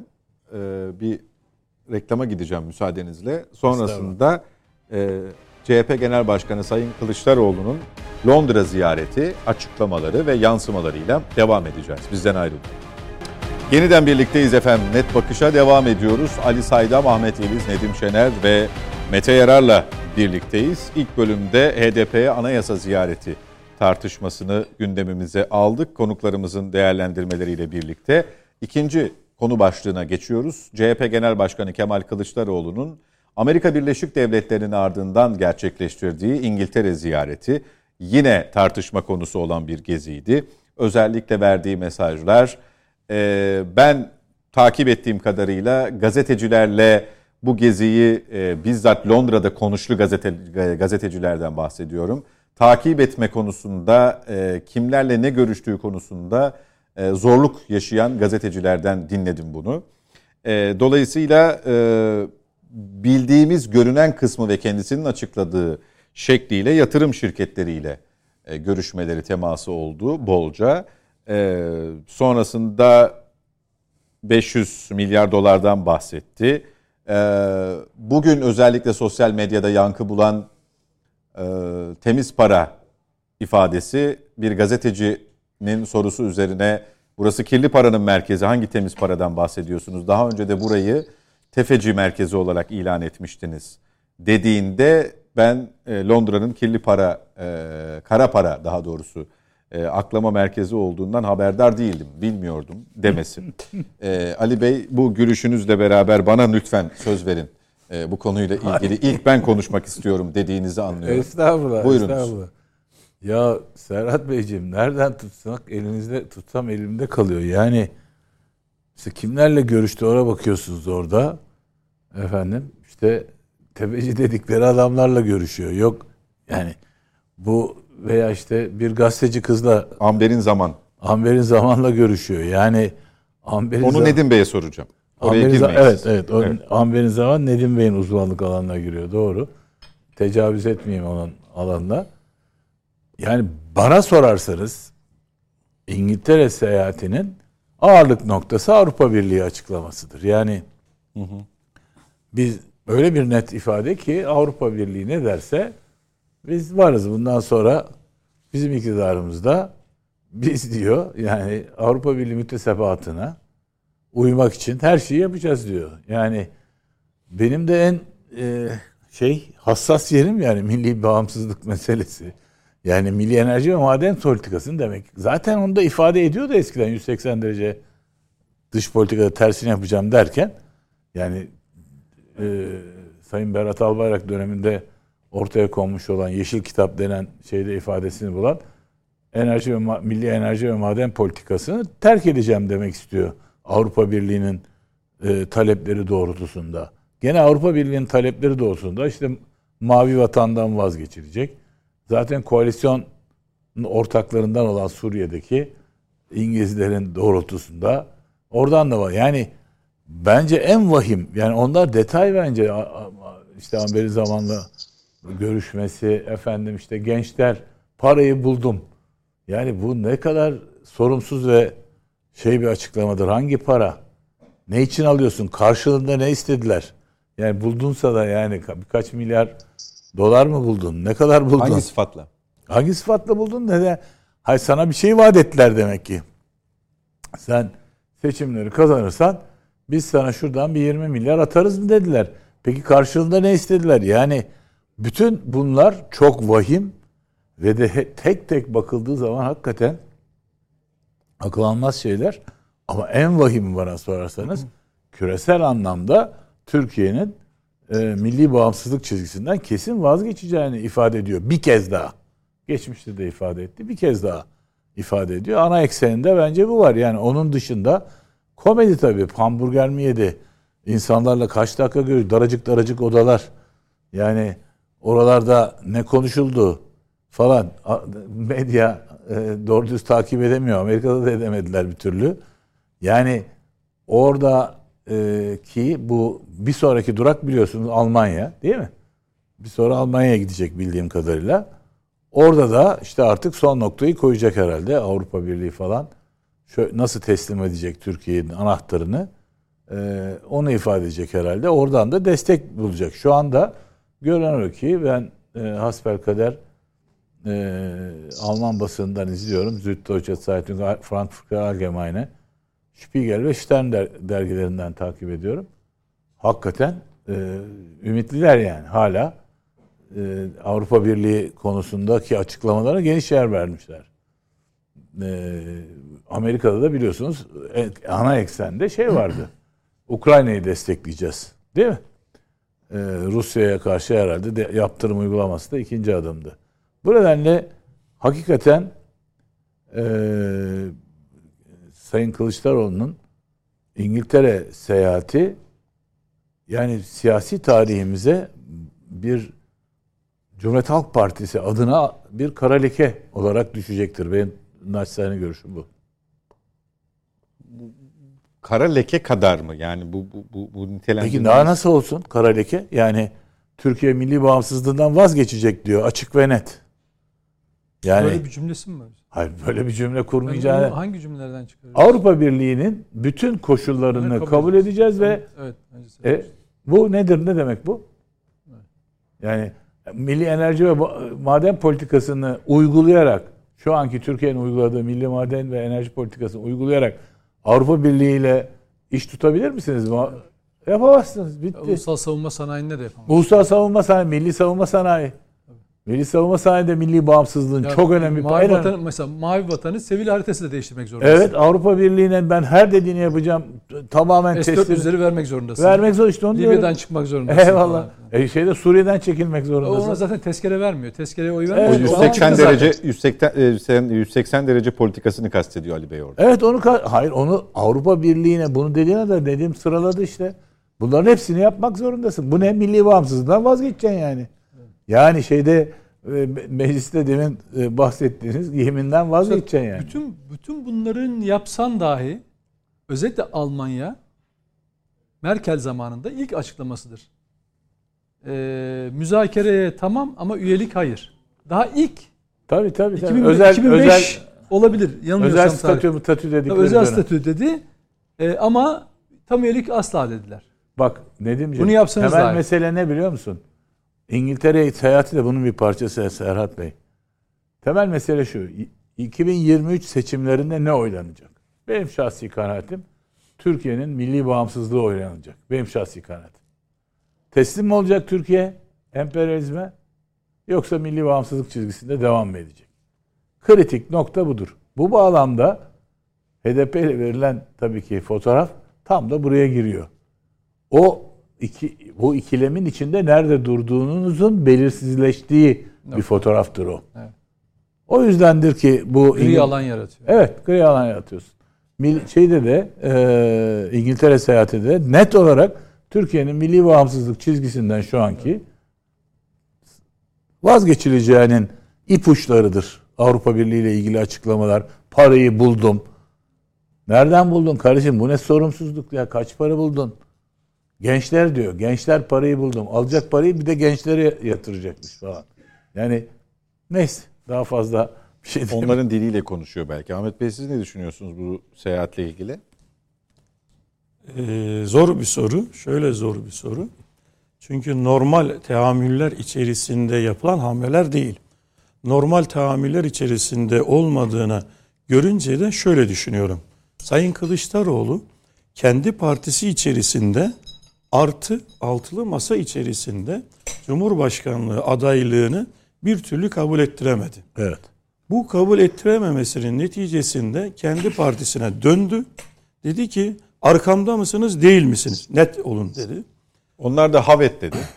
Onların havet dediği akşam ben bir e, televizyon programındaydım. Bu soru dedim e, aslında Akşener'e, Sayın Akşener'e sorulan bir soru dedim. Olmaz falan dediler ama bir veya iki gün sonra Cevabı Sayın verdi. Alındık dedi üstümüze. Bize olmasa bile alındık dedi. Şimdi bu sıkıntılarda şunu gözlemliyorum. İnsanlar e, siyasetin doğasındaki bazı şeyleri kaçırabilirler. Biz yıllardır siyasetin içerisinde olduğumuz için iyi kötü dinamiklerini e, kendi çapımızda görebiliyoruz, izleyebiliyoruz. O da şu. Şimdi Sayın Kılıçdaroğlu'nun e, Cumhurbaşkanı adayı olmasını isteyen Cumhuriyet Halk Partisi'nde bir yönetim erki var. Tabii. Bu erk ısrarla Cumhurbaşkanı adayı olmasını istiyor. Ee, Sayın Meral Akşener ortak bir aday istiyor. Cumhuriyet Halk Partisi'nin içinden e, bunlar akademisyen olur yani o camiaya yakın ya da gazeteciler olur, değişik kesim olur. Onlar da istemiyor verdikleri beyanatlarda. Bunlar görünüyor. Sanki Sayın Kılıçdaroğlu Amerika Birleşik Devletleri'nde teknoloji e, takibi, İngiltere'de finans e, olayını çözme, yarınlarda da Almanya'ya gittiğinde de üretim e, konusunu öne çıkararaktan bir gezi yapmak istedi. Çok pardon. Ee, ısrarla aday olmasını isteyenler var derken e, bu ısrarcıların gerçekten Sayın Kılıçdaroğlu'nu ülke yönetiminde Cumhurbaşkanı olarak isteyenler gibi mi algılamalıyız? Yoksa şu, şu da var çünkü şu tarafı da var. Yani ısrarla olsun istiyorlar ki kazanamasın. Yok ben o anlamda bakmıyorum. Siz Şirketle- düz, düz olarak bak, şirketle söylüyorsunuz. yönetsiz, yönetseniz şirketlerde de ekipler vardır. Zaten e, daha büyük ekip Bireysel gider. bireysel Bireysellik ikbal. var. Bu anlamda söylüyorum. Ve bu doğrultuda yapılan Altılı Masayı ve Cumhuriyet Halk Partisi'nin kamuoyunu ikna mahiyetinde yapılan bu geziler Amerika Birleşik Devletleri'nde İyi Parti'nin Ahmet Erozan'dı herhalde e, eski diplomatlardan birisi. Onun yaptığı ziyaretle mukayese etseniz dahi o kadar büyük uçurum var ki e, orada daha profesyonelliği burada daha amatörlüğü görüyorsunuz. İngiltere ile ilgili e, şunu ifade etmek isterim. 5 trilyon dolara hükmeden yapılarla görüşeceğim dedi. 5 milyar dolar dahi etmeyen 4 milyar dolara yakın bir portföye hükmeden yapılarla görüştü. Birinci görüştüğü e, finans kuruluşu bir buçuk, ikinci görüştüğü de iki buçuk milyar dolarlık bir e, finans e, gücüne sahip. Zaten bugüne kadar da 300 ile 700 milyonluk e, para aktarımı yapabilmiş yapılar. Gençlere ilgili söylediği söze gelince yine ekonomiyle uzaktan yakından ilgilenen bir arkadaşınız olarak şunu söylemek isterim. Uzaktan yakınım. Ekonomistsiniz. yani öyle, Tevazu, tevazu. öyle diyorlar. Evet. Ee, hatta üstad diyenler falan da var. Mesleki icabı öyle diyorlar bize. Evet. Şimdi e, öyle bir enteresan bir şey ki siz Türkiye'de herhangi bir projeyi bu projenin fizibilitesini düzgün hazırlarsanız, karlılığını, yararlarını hiç kimseye ihtiyacı olmadan dünyanın her yerinde zaten Para bunun bulursun. parasını bulursunuz. Yani şimdi o kadar tuhaflıklar var ki bütün bu olumsuz alanları gördüğüm zaman ben şunu e, düşünüyorum. Gerçekten bu gezinin herhangi bir ayağı yere basan bir şekli şemali yoktu. Amerika'dan teknoloji getireceğim dediğiniz yerde görüştüğü Sayın Canan Dağdeviren TÜSİAD'ın İstanbul'da yaptığı toplantılara gelip katılıp bilgi veren çok değerli de bir bilim insanı. Ben de mesela katılmıştım orada onun yaptığı sunuma. Ee, hayat mücadelesini falan da çok beğenmiştim. Çok değerli.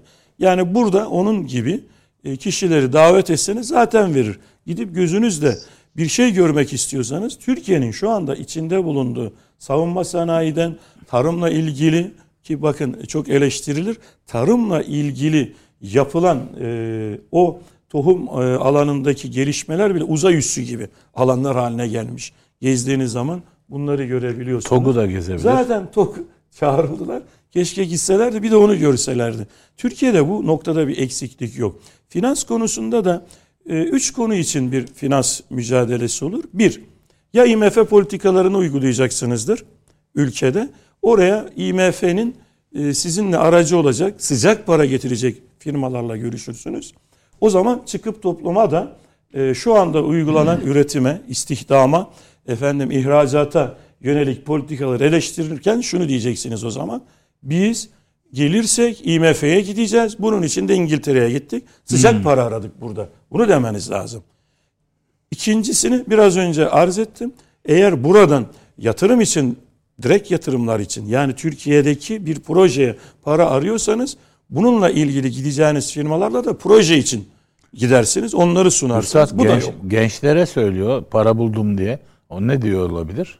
Ee, burada bahsettiği size ben buradaki parayı e, önünüzü açacak imkan sunacağım. Yani proje bazlı demeye Ee, Sayın getiriyor. Gediz, şöyle bir e, soru siz bunları anlatırken geldi aklıma.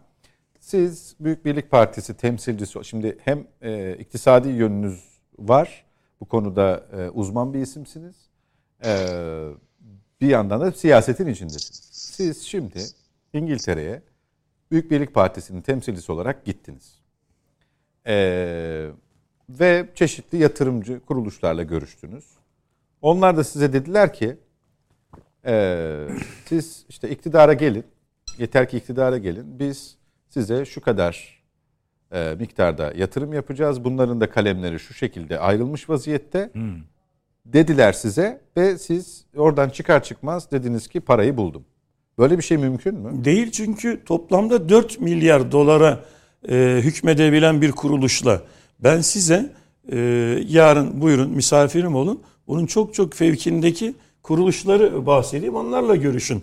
Yani burada Hayır, böyle bir para da yok onu. konuştuğu Yani yerde. şimdi bu şimdi e, size söylediler bunu ne, yani nezaketen olmadığını varsayıyorum. Yani biz e, Türkiye'de şu şu şu şu şartlarda yatırım yapmaya hazırız dediler. Evet. e, taahhüt gibi de şifayen yani hani bir şey anlaş bir, bir şey imzalamanız lazım herhalde değil mi o paranın alışverişi için.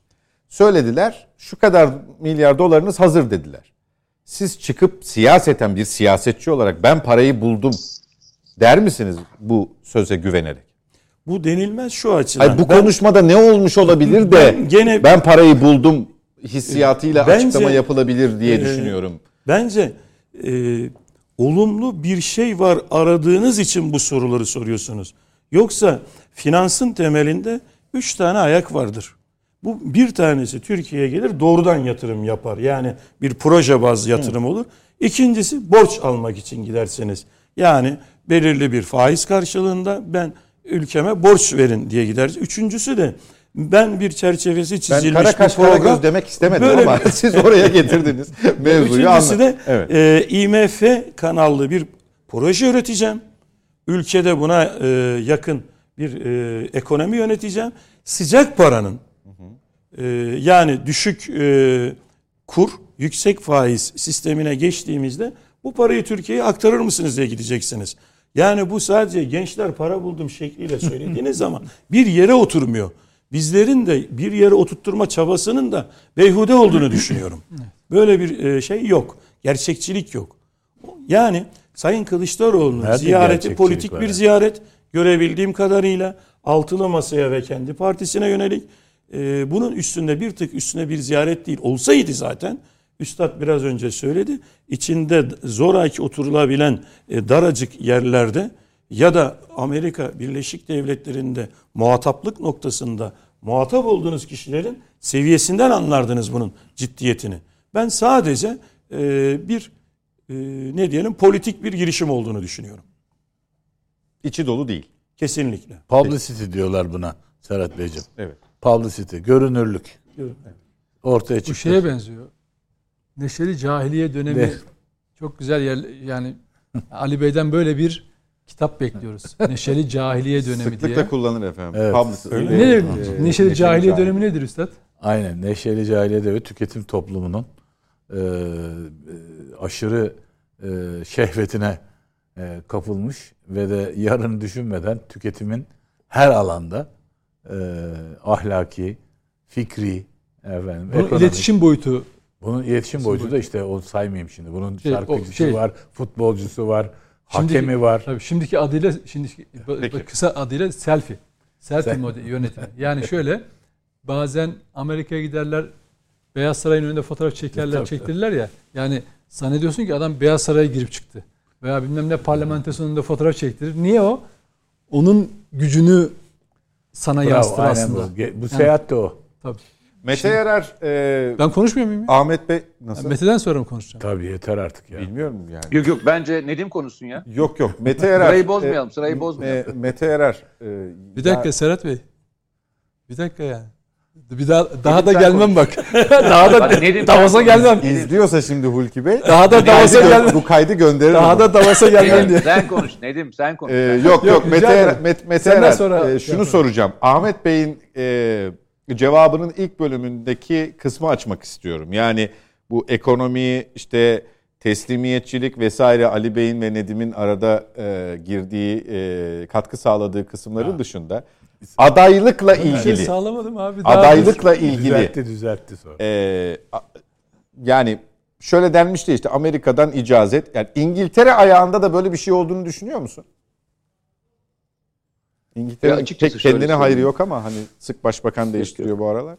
Ee, şu, şöyle söyleyeyim ben. Ee, açıkçası Kılıçdaroğlu e, kendisine uluslararası ilişkileri de doğru yönetebildiğinin e, şeyini yapmaya çalışıyor. E, gösterimini yapmaya çalışıyor. Sunumunu yapmaya çalışıyor. Çünkü en çok söylenen konulardan bir tanesi neydi? E, Sayın Kılıçdaroğlu geldiğinde e, uluslararası ilişkilerde işte son dönemde yakına, yakalanan iğmenin sürdürülemeyeceği e, konusu çok fazlasıyla konuşuluyordu. Bu nedenle de e, benim hem e, Amerika seyahati hem İngiltere seyahatini ben uluslararası ilişkileri de çok iyi biliyorum. Uluslararası ilişkilerle de e, bağlantılarım var. Onlarla bunları e, yürütebilirim. E, şeyi çabası yani bunu ben açıkçası şey yapmıyorum. Hiç eleştiremem çünkü sonuçta bütün siyasetçiler bir şekilde e, bunu yapabilirler. E, benim tehlikeli gördüğüm e, bunu yapma şekli e, bana çok şey gelmiyor. E, tehlikeli geliyor.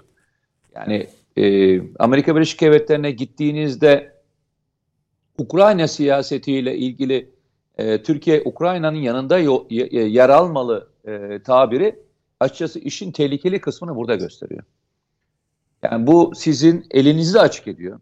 E, önümüzdeki dönemde yaşandığında yaşanacağında nelerin hangi konulara taviz verebileceğinizi de ortaya koyuyorsunuz. Bu bana çok e, doğru gelmiyor. Yoksa her siyasetçi her ülkeyle gider.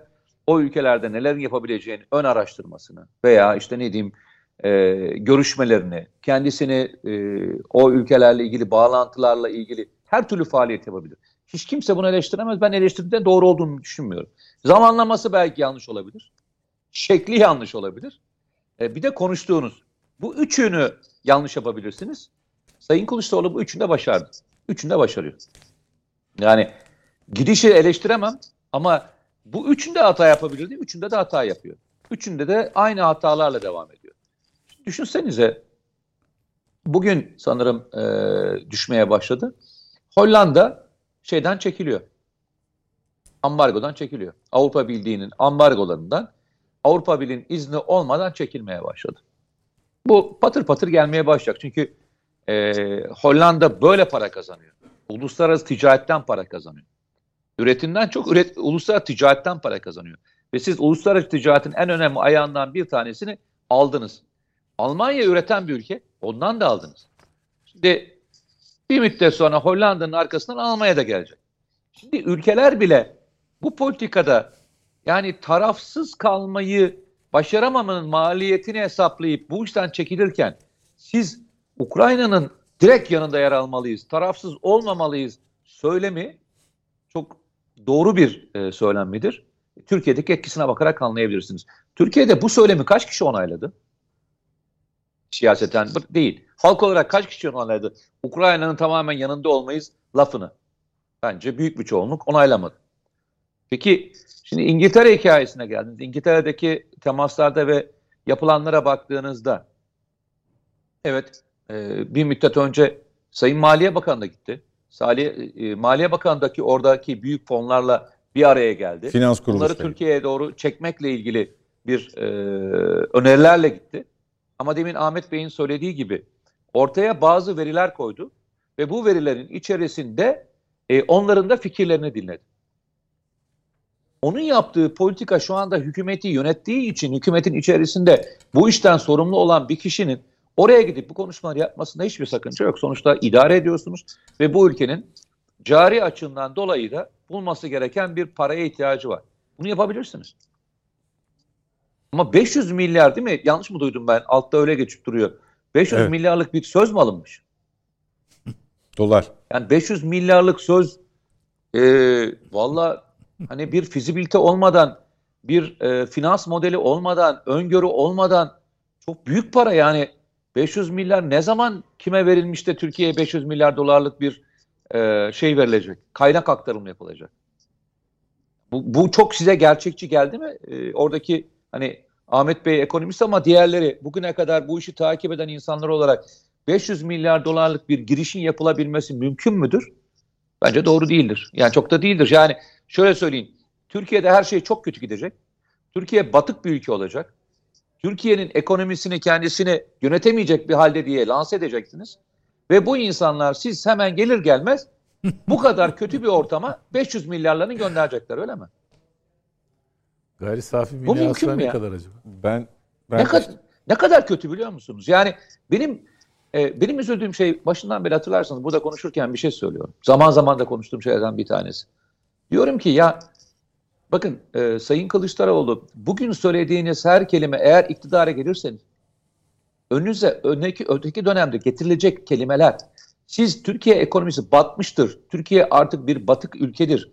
Türkiye işte ne diyeyim kara para cennetidir. Siz Türkiye ile ilgili işte kullandığınız e, tabirlerde uyuşturucu ile ilgili kelimeler kullandığınızda bu kelimeler daha sonra sizin yöneteceğiniz devlet ya aynı zamanda. Bunların her biri sizin önünüze getirilmeyecek mi? Bunların her biri sizin önünüze getirilmeyecek mi? Ve bu getirildiğinizde bu siz ülkeyi nasıl yöneteceksiniz? Ve bu ülkeyi ta- tabir ettiğiniz, çıkarttığınız ülkeye, koyduğunuz tabloya bu insanlar 500 milyar dolar mı getirecekler? Verecekler. Öyle mi verecekler? Mümkün mü sizce ya? Şunu ya. söyleyebilirsiniz. Diyebilirsiniz ki arkadaş ben şu anda hükümetin yaptıklarını onaylamıyorum. Politikalara doğru değil. Ve ben bunun yaptıklarının iyi yaptıklarını da üstüne daha iyisini yaparak geleceğim derseniz ve sizin yarattığınız güven ortamı size sıcak paranın gelişinde ilk geldiğiniz andan itibaren size doğru akmaya başlayabilir. Ama insanlar şunu yapacaklardır. Sizin batık dediğiniz ülkenin başınıza geldiğinde sizin ne yapacağınıza bakacaklardır ve bunun için o bakış süreleri 3 ay 5 ay olmaz. En az birkaç yıl bekleyeceklerdir. Nasıl bir tablo değişikliği var onu görmeye çalışacaklardır. 500 milyar doları bugün İngiltere kendi ekonomisiyle ilgili büyük sancılar yaşarken önümüzdeki dönemin nasıl olacağını görmediği bir yerde başka bir yere bu kadar büyük bir sıcak, sıcak paranın aktarılmasını ki söylediğimizde bugüne kadar hep söylenen kelimelerden bir tanesi neydi? Söyle, öyle söylüyorlardı. Türkiye battı. Türkiye işte para borcunu ödeyemeyeceğini söyleyecek. Söylem de söylenmiyor mu devamlı Türkiye'de? Anlatılmıyor mu? Borcunu ödeyemeyen bir ülkeye 500 milyar dolar borç mu verecekler?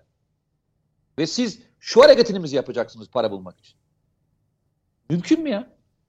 Ne e, finans modellerine uygun ne de siyasetin gerçekliğine uygun ne de uluslararası ilişkilere uygun. Bu kadar paranın değerli olduğu bir ortamda önümüzdeki dönemde ülkelerin sıkıntıyı yaşayacağı düşünülen geriye doğru gerileme dönemlerinin yaşanacağı dönemde sizce bu söylemler e, size çok gerçekçi geliyor mu? Yine aynı yere geldim. Kılıçdaroğlu iki yere gitmesinde hiçbir sakınca yok. İsterse Amerika Birleşik isterse Rusya, isterse Çin'e hepsine gidebilir. Ve ben de gitmesi açısından da ben olumlu buluyorum. Yani bir muhalif muhalefet parti liderinin bu diyalogları kırmasında hiçbir sakınca görmüyorum. Olmalı da zaten. Ama zamanlama, ne konuştuğunuz ve bununla ilgili ne vaat verdiğiniz benim için ilginçtir. Bu üç vaadinde ne kadar yanlış olduğunu, üçünde ne kadar yanlış hataları içinde barındırdığını görüyorum. Ya ben ülkem için üzülüyorum. Her defasında söylüyorum. Geliyorum, aynı yere geliyorum. Yani. Peki. Ee... Belki girecek misiniz, belki girmeyecek misiniz bilmiyorum. Bu Türkiye'yi uyuşturucu ile ilgili suçlamalar Gel, gireceğim, dahil olmak gireceğim. üzere. Birazdan yani, geleceğim ona. Birazdan. Yani bunların her birine, ben bunların her birine baktığımda ya üzül, üzülüyorum gerçekten artık yani e, hani soykırımcı yaptılar. Soykırımcı yaptılar. Kimyasal gaz da kullandırdılar. E, uyuşturucu da yaptılar. Üstüne üstlük kara parayı da yaptılar. Ya biz nasıl bir ülkede yaşıyoruz ya? Can ve mal güvenliği yok. Can ve mal güvenliği yok. Bu ülkeye yatırım yapmayın. Bütün telefonlar dinleniyor. Ya Allah rızası için soruyorum ya. Yani yani bu tabloyu bu tabloyu böyle tartışıyorsanız o zaman ben şöyle söyleyeyim. Muhalefet partilerin tamamının savcılıklara onlarca dosyayla gidip sunması gerekir. Eğer varsa sunsunlar biz de peşinden koşalım ya. Bu bu kadar kolay söylenebilecek bu ülkeyle ilgili bu kadar iddiaların bu kadar rahat söylenebileceği bir yer mi ya? Bir, tek ben mi rahatsız oluyorum anlamadım yani. Bu mu bana batıyor? Bu mu beni rahatsız ediyor? Yani soykırım davasını biz kabul ettik de benim haberim falan mı yok ya? Hiç kimse itiraz etmiyor ya. Arkasından yaşanan süreçlere bakıyorum. İşte geçen hafta oradaydık. Ya ben bu hafta şey dedim biliyorsunuz. Sizden sonra programdan sonra Endonezya'ya gittim. Bir hafta orada kaldım. E, bu savunma fuarıyla ilgili oraya gitmiştim. Ya ben size söyleyeyim. Orada da ben bir tabloyu görmek istedim. Bir ne oluyor diye bakmaya çalıştım. İnanın ben size söyleyeyim. Asya Pasifik şey bekliyor. Yani bir e, aynı Ukrayna-Rusya savaşı gibi bölgede bir e, Çin, Tayvan arkasından bir ABD savaşı bekliyor birkaç sene içerisinde. Herkes buna hazırlık yapıyor. Ve öyle böyle değil yani. Buradan belki çok anlamadım. Buradan çok baktığımızda işe hayal gibi geliyor. Yani farklı bir dünyaya ve farklı bir döneme gidiyoruz ya. Bu dönemde en güçlü tutmamız gerekenlerden bir tanesi bu ülkenin devleti ise, Doğru. kurumlarıysa ve birlik beraberlikse biz bunun içine nasıl hani e, daha tuhaf bir şeyler katabiliriz diye mi uğraşıyoruz? Yoksa e, başka bir amacımız var anlamış değilim yani. Peki. Teşekkürler. Millet dışarıdan baktığında saygı duyuyor. Bakın dışarıdan bakıldığında saygı duyuluyor. Gördüm çünkü orada yani Türk olmanın verdiği bir güç var ya. Türk olmanın vermiş olduğu gücü ben her gittiğim yerde hissediyorum ya. Hadi Azerbaycan'ı anlarım. Azerbaycan kardeş devlet. Ya arkadaş Endonezya'da da hissediyorsun bunu ilikliğine kadar Türk olmanın. Dünyanın bir ucu. hissediyorsun ya. E, bunu bir bütün olarak algılayalım lütfen hani bu olayları konuşulanları tek başına birey olarak algı, konuştuğumuzda bu işi çözemeyiz Serhat Bey. Yani İngiltere'de ne konuşuldu? Amerika'da ne konuşuldu? Mevzusunu tek Amerika, tek İngiltere, tek kimyasal. Birisi çıktı. Yani bugün de canı sıkıldı. Birisi dedi ki kimyasal gaz kullanalım.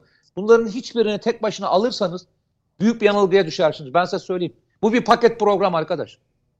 Bir, bir paket program bu. Yani e, ben bunu şey yazdı galiba Nedim yazdı. E, işte bu en son hani bir dönem bizim bir tane şey vardı ya Gece Yarısı Ekspres. Hani başımıza bela olan bir film vardı. Neydi o? Gece Yarısı Ekspres. Gece yarısı ekspres. Ya şimdi gece yarısı ekspresini biz e, Avrupa'dan ve Amerika'dan bekledik bu filmi. Ya film şimdi Türkiye'de çevriliyor arkadaşlar. Siz farkında değilsiniz yani. O zaman yurt dışından çekilmişti. Bugün film Türkiye'de çekiliyor ya. Kime kızacaksınız bana söyler misiniz? Kime kızacaksınız Serhat Bey? Hani kime kızacağız? Kime e, kime sinirleneceğiz? Kime öfkeleneceğiz? Yeni film film yurt dışına falan çekilmiyor. Yurt içine çekiliyor. Bakın yine söylüyorum. Varsa bir şey gerçekten böyle bir şey düşünüyorsanız, varsa böyle bu konuyla ilgili her türlü yerden bilgi geliyor diyorsunuz. O zaman verin arkadaşlar ya. Dosyalayın, verin. Verin. Kim yapıyorsa bunları verin biz de peşine düşelim. Ama bu söylediğiniz kelimelerin Türkiye'ye bir gram faydası yok. Tam tersine. Dizilerde, bakın dizilerde başladı. Filmlerde başladı. Siz çok fazla görmüyor olabilirsiniz ama ben çok fazla yabancı dizi seyreden bir adamım. Özellikle bu dış politika ve askeri konularda film, dizi filmlerini çok seyretmeye çalışıyorum. Amerikan çekimli olanları. İnanın bir şey söyleyeyim mi? Ee, PKK bir numaralı dost, Türkiye bir numaralı düşman olma pozisyona doğru hızla götürülüyor. Ve bunların hepsi, bugün söylenenlerin her biri bir gün önümüze gelecek, önümüze getirilecekler ve önümüze koyacaklar bunları. Yazık. Peki Mete Yarar, Nedim Şener e, e, ziyaretin e, aslında şunu söylüyor Mete Yarar. Esasta bir sorun yok. Usulde var diyor. Yani bu e, bir muhalefet partisi lideri elbette yurt dışı gezilerinde bulunabilir. Çeşitli görüşmeler gerçekleştirebilir. Bunda bir sakınca yok ama açıklamalar, görüşmelerin trafiği, gizemi vesaire buraları sorunlu alan olarak görüyor. Tabii sonrasında konuşmanın çok daha büyük resmi ortaya koyabilecek bir e, tarifleme yaptı. Oraya da geleceğim ama Amber'in zaman söyleşisi bir gazeteci, bir siyasi parti genel başkanı röportajı mıydı sence? Valla tabii şey e, e, emperyalist ülkelerin e, gözüne girmeye çalışınca onların etki ajanlarıyla konuşursunuz tabii. E, onu onu en iyi pazarlayabilecek elemanlardan birisi bahsettiğiniz gazeteci. Yani Türkiye'deki faaliyetlerinde eski zamanda da bakarsanız işte o PKK'nın açılım süreçlerinde o kişi işte bunu aynısını AKP'ye falan da yapmıştır yani. AKP'yi nasıl güzellemiştir, Ergenekon kumpas operasyonlar falan. Bilinir yani hangi özelliğiyle biliniyor o gazeteci, hangi yabancı kuruluşlara akredite, yabancı kuruluşlar adına çalışıyor, o biliniyor. Başka hangi tür ilişkileri var yönetimlerle? O da aşağı yukarı. Son dönemde bilindi. son dönemde Suriye'de hangi toplantılara katıldı? Yani, biliniyor ve çoğunda basına yansımaz. Yazdıkları çok az bir kısımdır propagandist şeyleri yapar. PKK özetle gündemde olunca. Ee, dolayısıyla o oraya e, sizi birinin pazarlaması lazım. İşte o da o. O, o, o vazifeyi yapıyor. Ama aslında önemlisi şu. Kılıçdaroğlu buraya bur İngiltere'ye gitmeden önce bir video paylaştı. Yani yazımda da belirttiğim gibi bir gece yarısı ekspresi senaryosu. Ülke uyuşturucu bataklığında ee, herkes uyuşturucudan ölüyor. Cari açık ekonomi, cari açık uyuşturucuyla kapatılıyor falan filan değil mi? Böyle bir tablo çizdi gitti. Giderken de ben size temiz para getireceğim dedi. Hani çocukça, çocukça bile değil. Yani en yakın en yakındakiler ya hocam ne saçmalıyorsun ya. Buna kimse inanmaz. Böyle saçma bir pazarlama şekli olamaz. Yani yani şöyle diyeyim bir bir bakkal hani hiç pazarlama, iletişimden anlamayan bir bakkal bile kendini çok daha iyi anlatabilir abi, biliyor musun? Tabii, der ki mesela ben ben der işte he, şey der mesela güven gıda der. Der ki asla pirince taş katılmaz. Adam buranın pirinci taşsız ya falan ya da yağ katkısız yağ veriyor falan. Yani pa- pazar yani şöyle bir şey. Kapasiteniz ve e, üretmeye çalıştığınız algı orantılı olacak. Yani şöyle bir şey. Öyle bir heyette gidersin ki ya sen öyle bir karizma sahibisindir ki böyle işte oradaki öğrenciler gibi onlardan daha heyecanlıymış numarası yaparak böyle karşılarında hmm, bir anlatın bakalım falan. Sen zaten o donanımla Oraya gittiğin zaman o donanıma sahipsin. Orada bir fotoğraf veriyorsun ve o güveni oluşturuyorsun. Tamam Bunu yapman lazım. Sen Ekstra bir sen, çaba sarf etmeye gerek yok yani. Gencecik çocuklar etrafında sakallı makallı falan böyle gencecik çocuklar hani küçümsediğim için söylemiyorum. Ama şöyle hani bilmem ne bankasının yönetim kurulu başkanı ya da bilmem ne CEO'ları falan değil yani görüştüğün kişiler. Yapay zeka mesela. Yapay zeka konusunda çalışıyormuş. Ya yapay zeka ne biliyor musun? Mesela TOK yapay zeka. Mesela İHA'lar, SİHA'lar yapay zeka tamam mı? Mesela bizim e-devletimiz yapay zeka. Mesela Mernis projemiz yapay zeka ya da pardon ee, e, e, e-nabız. E, e-nabız, e-nabız. Mesela yapay zeka. Önce kendi ülkende bir yapay zekanın durumunu öğren. Ve asıl önemlisi şunu öğren. Ben bir emperyalist ülkeden hiç almamam gereken bir şey varsa o da yapay zeka konusundaki yazılımdır. Lisanslı ürünle sen burada sistemini çalıştırmaya kalkarsan bütün veri güvenliğin falan gider. Güven hiçbir savunma güvenliğin bile olmaz. Ve zaten satmaz da. Sen eğer onların yazılımına donanım kolay. Yazılımına muhtaçsa, has, muhtaçsan zaten bittiğin gündür. Yani ben yapay zeka konusunu konuşmaya. Ya zaten yapay zeka mesela şöyle mesela Selçuk Bayraktar Amerika'ya gitmiş, okumuş. Ona çok büyük tekliflerde bulunmuşlar ama babasının e, e, dükkanına gelmiş. Orada önce drone yapıp sonra işte bunu İHA SİHA'ya çevirmiş. Bugün dünyaya nam salıyor tamam Adam bavuluyla geldi. Yani şeyle Amerika'dan böyle şeylerle değil, kablolarla, işte de, devrelerle, bilgisayarlarla falan değil. Aldığı bilgi sen yapay zeka için insanları eğitime gönderirsin. Onlar bilgiyi, bilginin bilgisini alırlar. Gelir o bilgiyi burada veriye çevirirler ve drone, şey üretirler. İHA SİHA üretirler veya füze üretirler. Bu anlamda tamam. ithal ettiğin her şey risktir zaten. Yazılım yani yazılım konusu, yapay zeka konusu Kendi hiç yapay bulaşmama. zekanı kendin oluşturacaksın. Tabii tabii. Bakın, İthal ediyorsan o zaten senin ya yapay bunu, zekan bak, olmuyor. Bunu bile, bunu bile birisi ya yapay zeka konusunda yatırım matırım saçmalama kardeşim. Deli misin sen? Ya ben e-nabzımı mesela yabancı lisansla kullanıyor olsaydım ki FETÖ'cüler zamanında bu oldu. Bütün veriler gitti, kopyalandı. Sağlıktaki o şey, bir adı vardı o zaman programın. Sonra e-nabza döndü. 2016'dan sonra o güvenli hale getirildi. Bugün çok güvenli şekilde kullanabiliyoruz. Niye? MHRS miydi? Yani şey? yazılımı yazılımı bizde bize ait olduğu için. Mesela TOK ne diyorlar? Bilgisayar. Yani akıllı cihaz. Akıllı cihaz. Yani bunun donanım olarak tartsan o para etmez. Ama ona öyle bir yazılım yüklüyorsun ki yapay zeka haline dönüşüyor cihaz. Yoksa bakır, işte kısmen altın, işte demir, krom, bilmem ne varsa onlardan oluşuyor bu alet. Yani bir, bir donanımı var bunun. Yapay zeka onun üzerine yüklenen şey işte. Onu da Türk insanları yapıyor. Gel önce TOG'u ziyaret et. O blue jeanli, işte spor ayakkabılı, hoş mühendisleri gör. Git Bayraktar'da onları gör.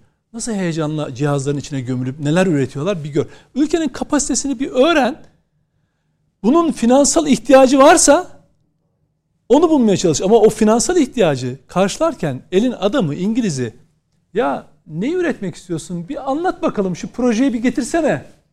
Sen elinle projeni götürürsün bu sefer. Böyle saf saf alık alık işler yaparsın. Tamam Ya der ki adam sana tamam biz fonluyoruz ya yapay zeka projelerini bütün adam öyle bir proje finanse ediyor ki yapay zeka finanse ediyor tamam mı? Ne yapıyor yani?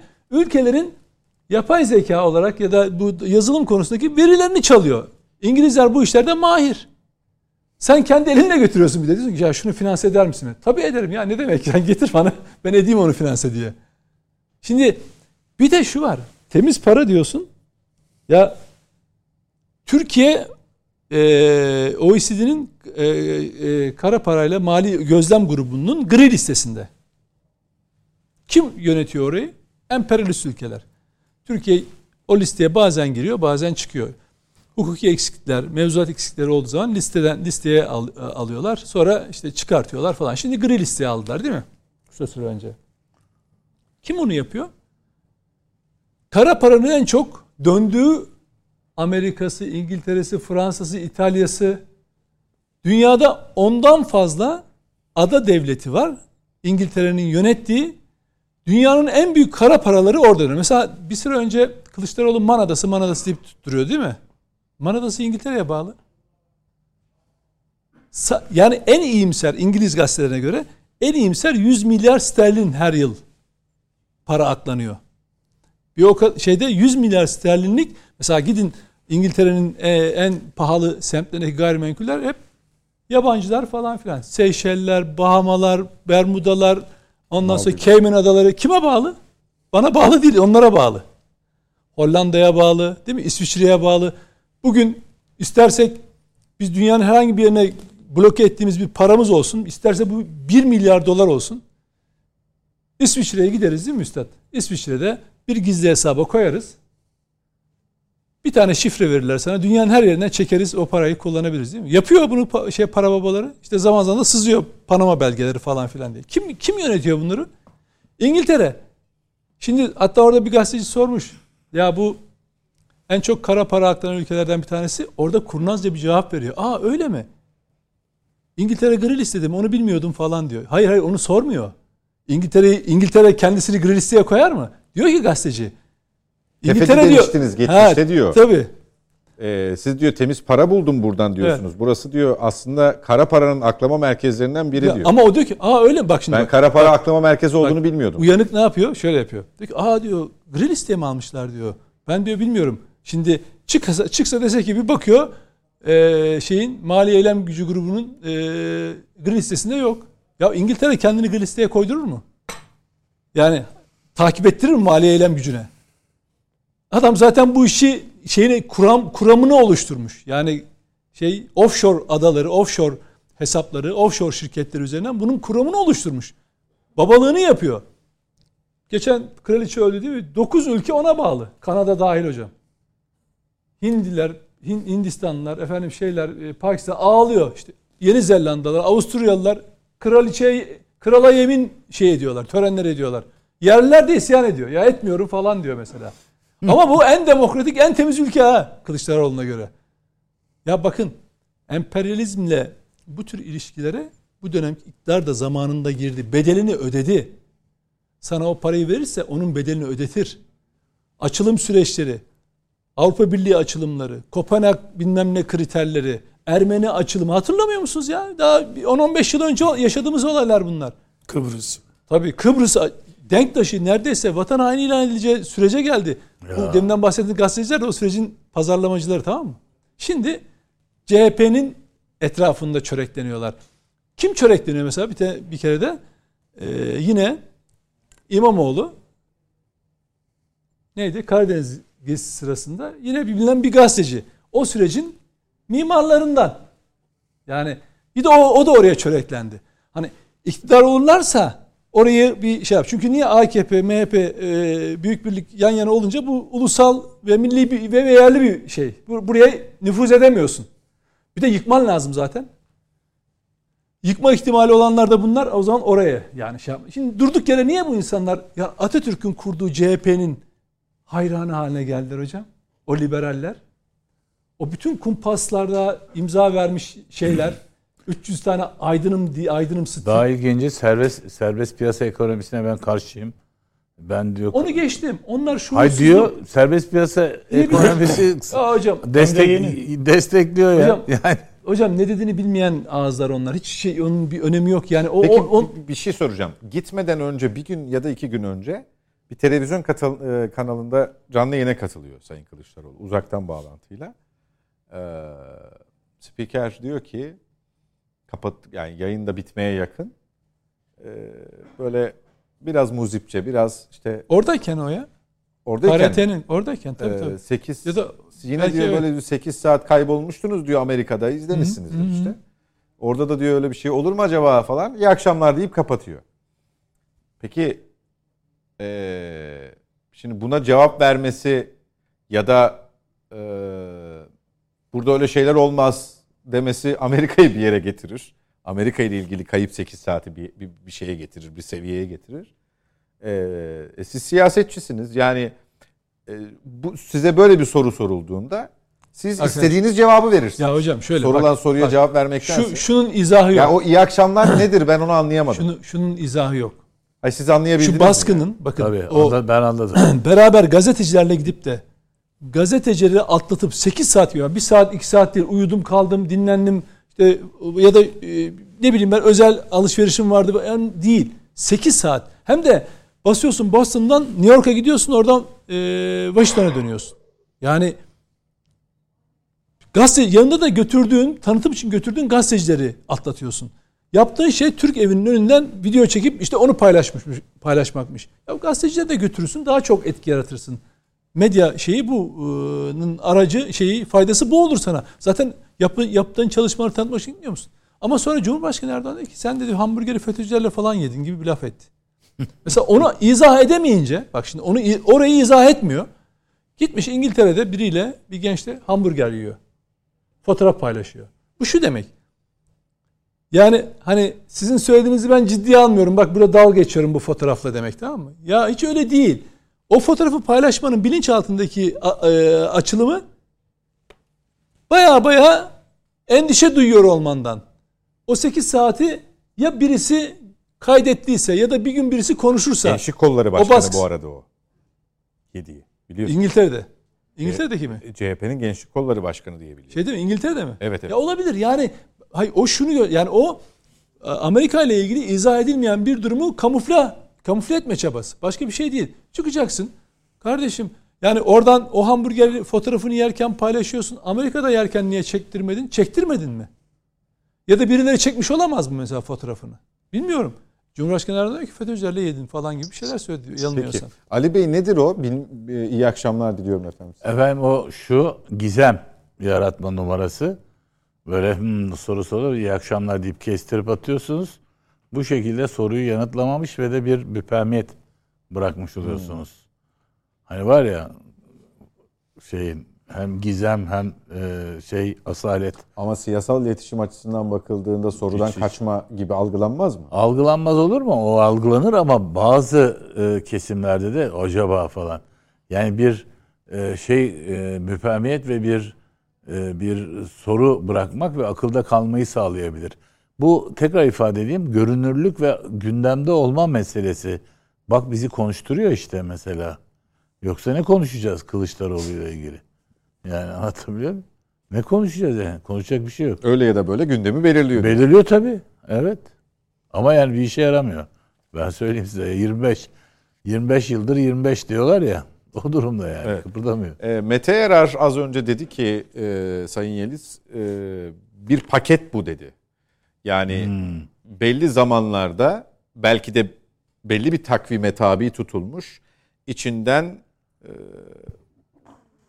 belli parçalar çıkarılıyor ve işte buna toplumda ne tepki gösterilecek, e, siyaseten bir karşılığı olacak mı gibi de kenara çekilip izleniyor.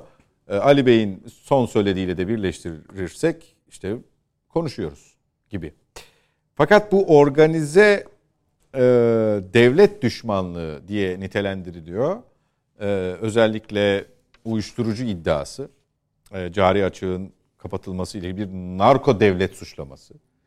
Ee, bu paketin bu anlamda sonu yok, yok gibi görünüyor. Çünkü bu söylemlerle devlet diye bir şey kalmayacak. Onların kafasında bu söylemlerle onun altını çiziyorum. Yani devlet uyuşturucu satıyor. Devlet e, kimyasal e, kullanıyor. Devlet yani aklınıza ne geliyorsa yapıyor. Dolayısıyla işte kirli dediği ya da kara para vesaire diye eklediği, eklemlediği şeyin temel amacında bu var.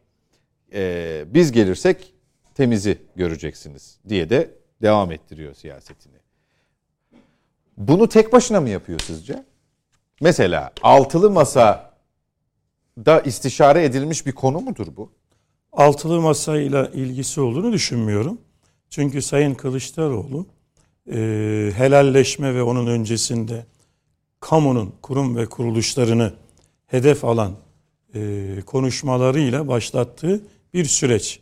Daha doğrusu e, bir ekip, danışmanlık bir ekibi görebildiğim kadarıyla yönlendirme yapıyor. Bir strateji üretiyor ve bununla ilgili Sayın Kılıçdaroğlu da rol alıyor.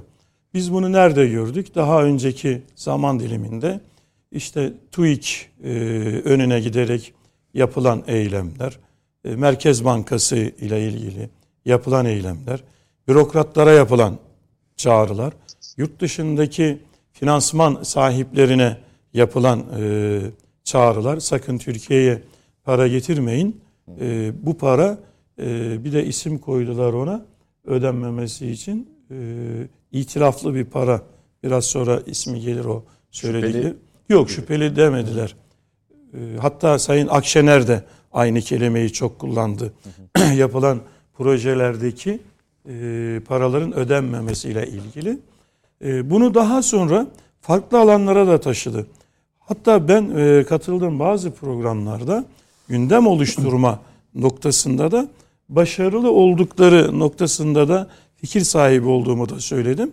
O tarihteki yapmış oldukları e, söylemler bir ucu bugün narko devlet ya da kimyasal e, silah kullanımıyla atılan iftiralar boyutuna gelen alanlarda ya göz yummak ya da efendim kendi parti içerisinde katılan kişileri ceza vermemek noktasındaki boyutlara gelmemişti. Şimdi o boyutların içerisindeki e, bu ekip olayı e, parti ile iktidar partisi ile devleti özleştirir, aynileştirir, tekleştirir boyuta getirdi ve şu anda e, üzülerek görüyoruz ki Türk devletini e, narko devlet konumuna e, oturtturabilecek söylemler sarf ediliyor. E, temel olarak ne söylüyorlar burada? İki şeyin üstünden gidiyorlar. Bir net hata ve noksan o kadar yüksek ki bu para işte e, narko uyuşturucu noktasından Orada. gelen para olur şeklinde söylüyorlar. E, diğer bir kaynak olaraktan da net hata noksanın yanında e, Merkez Bankası'ndaki e, para hareketlerini ifade ediyorlar. Şimdi cari açığı bununla kapatıyorlar, temelini oturtturuyorlar.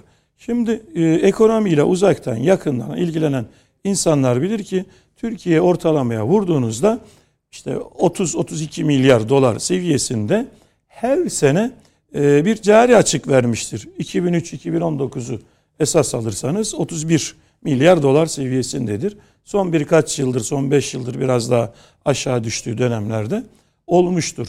Şimdi buradaki... Bu dönemde artacaktır enerji kaynaklı olarak. Evet. Şimdi buradaki oturtturdukları rakam yani net hata noksandan geleni biraz sonra e, arz edeyim.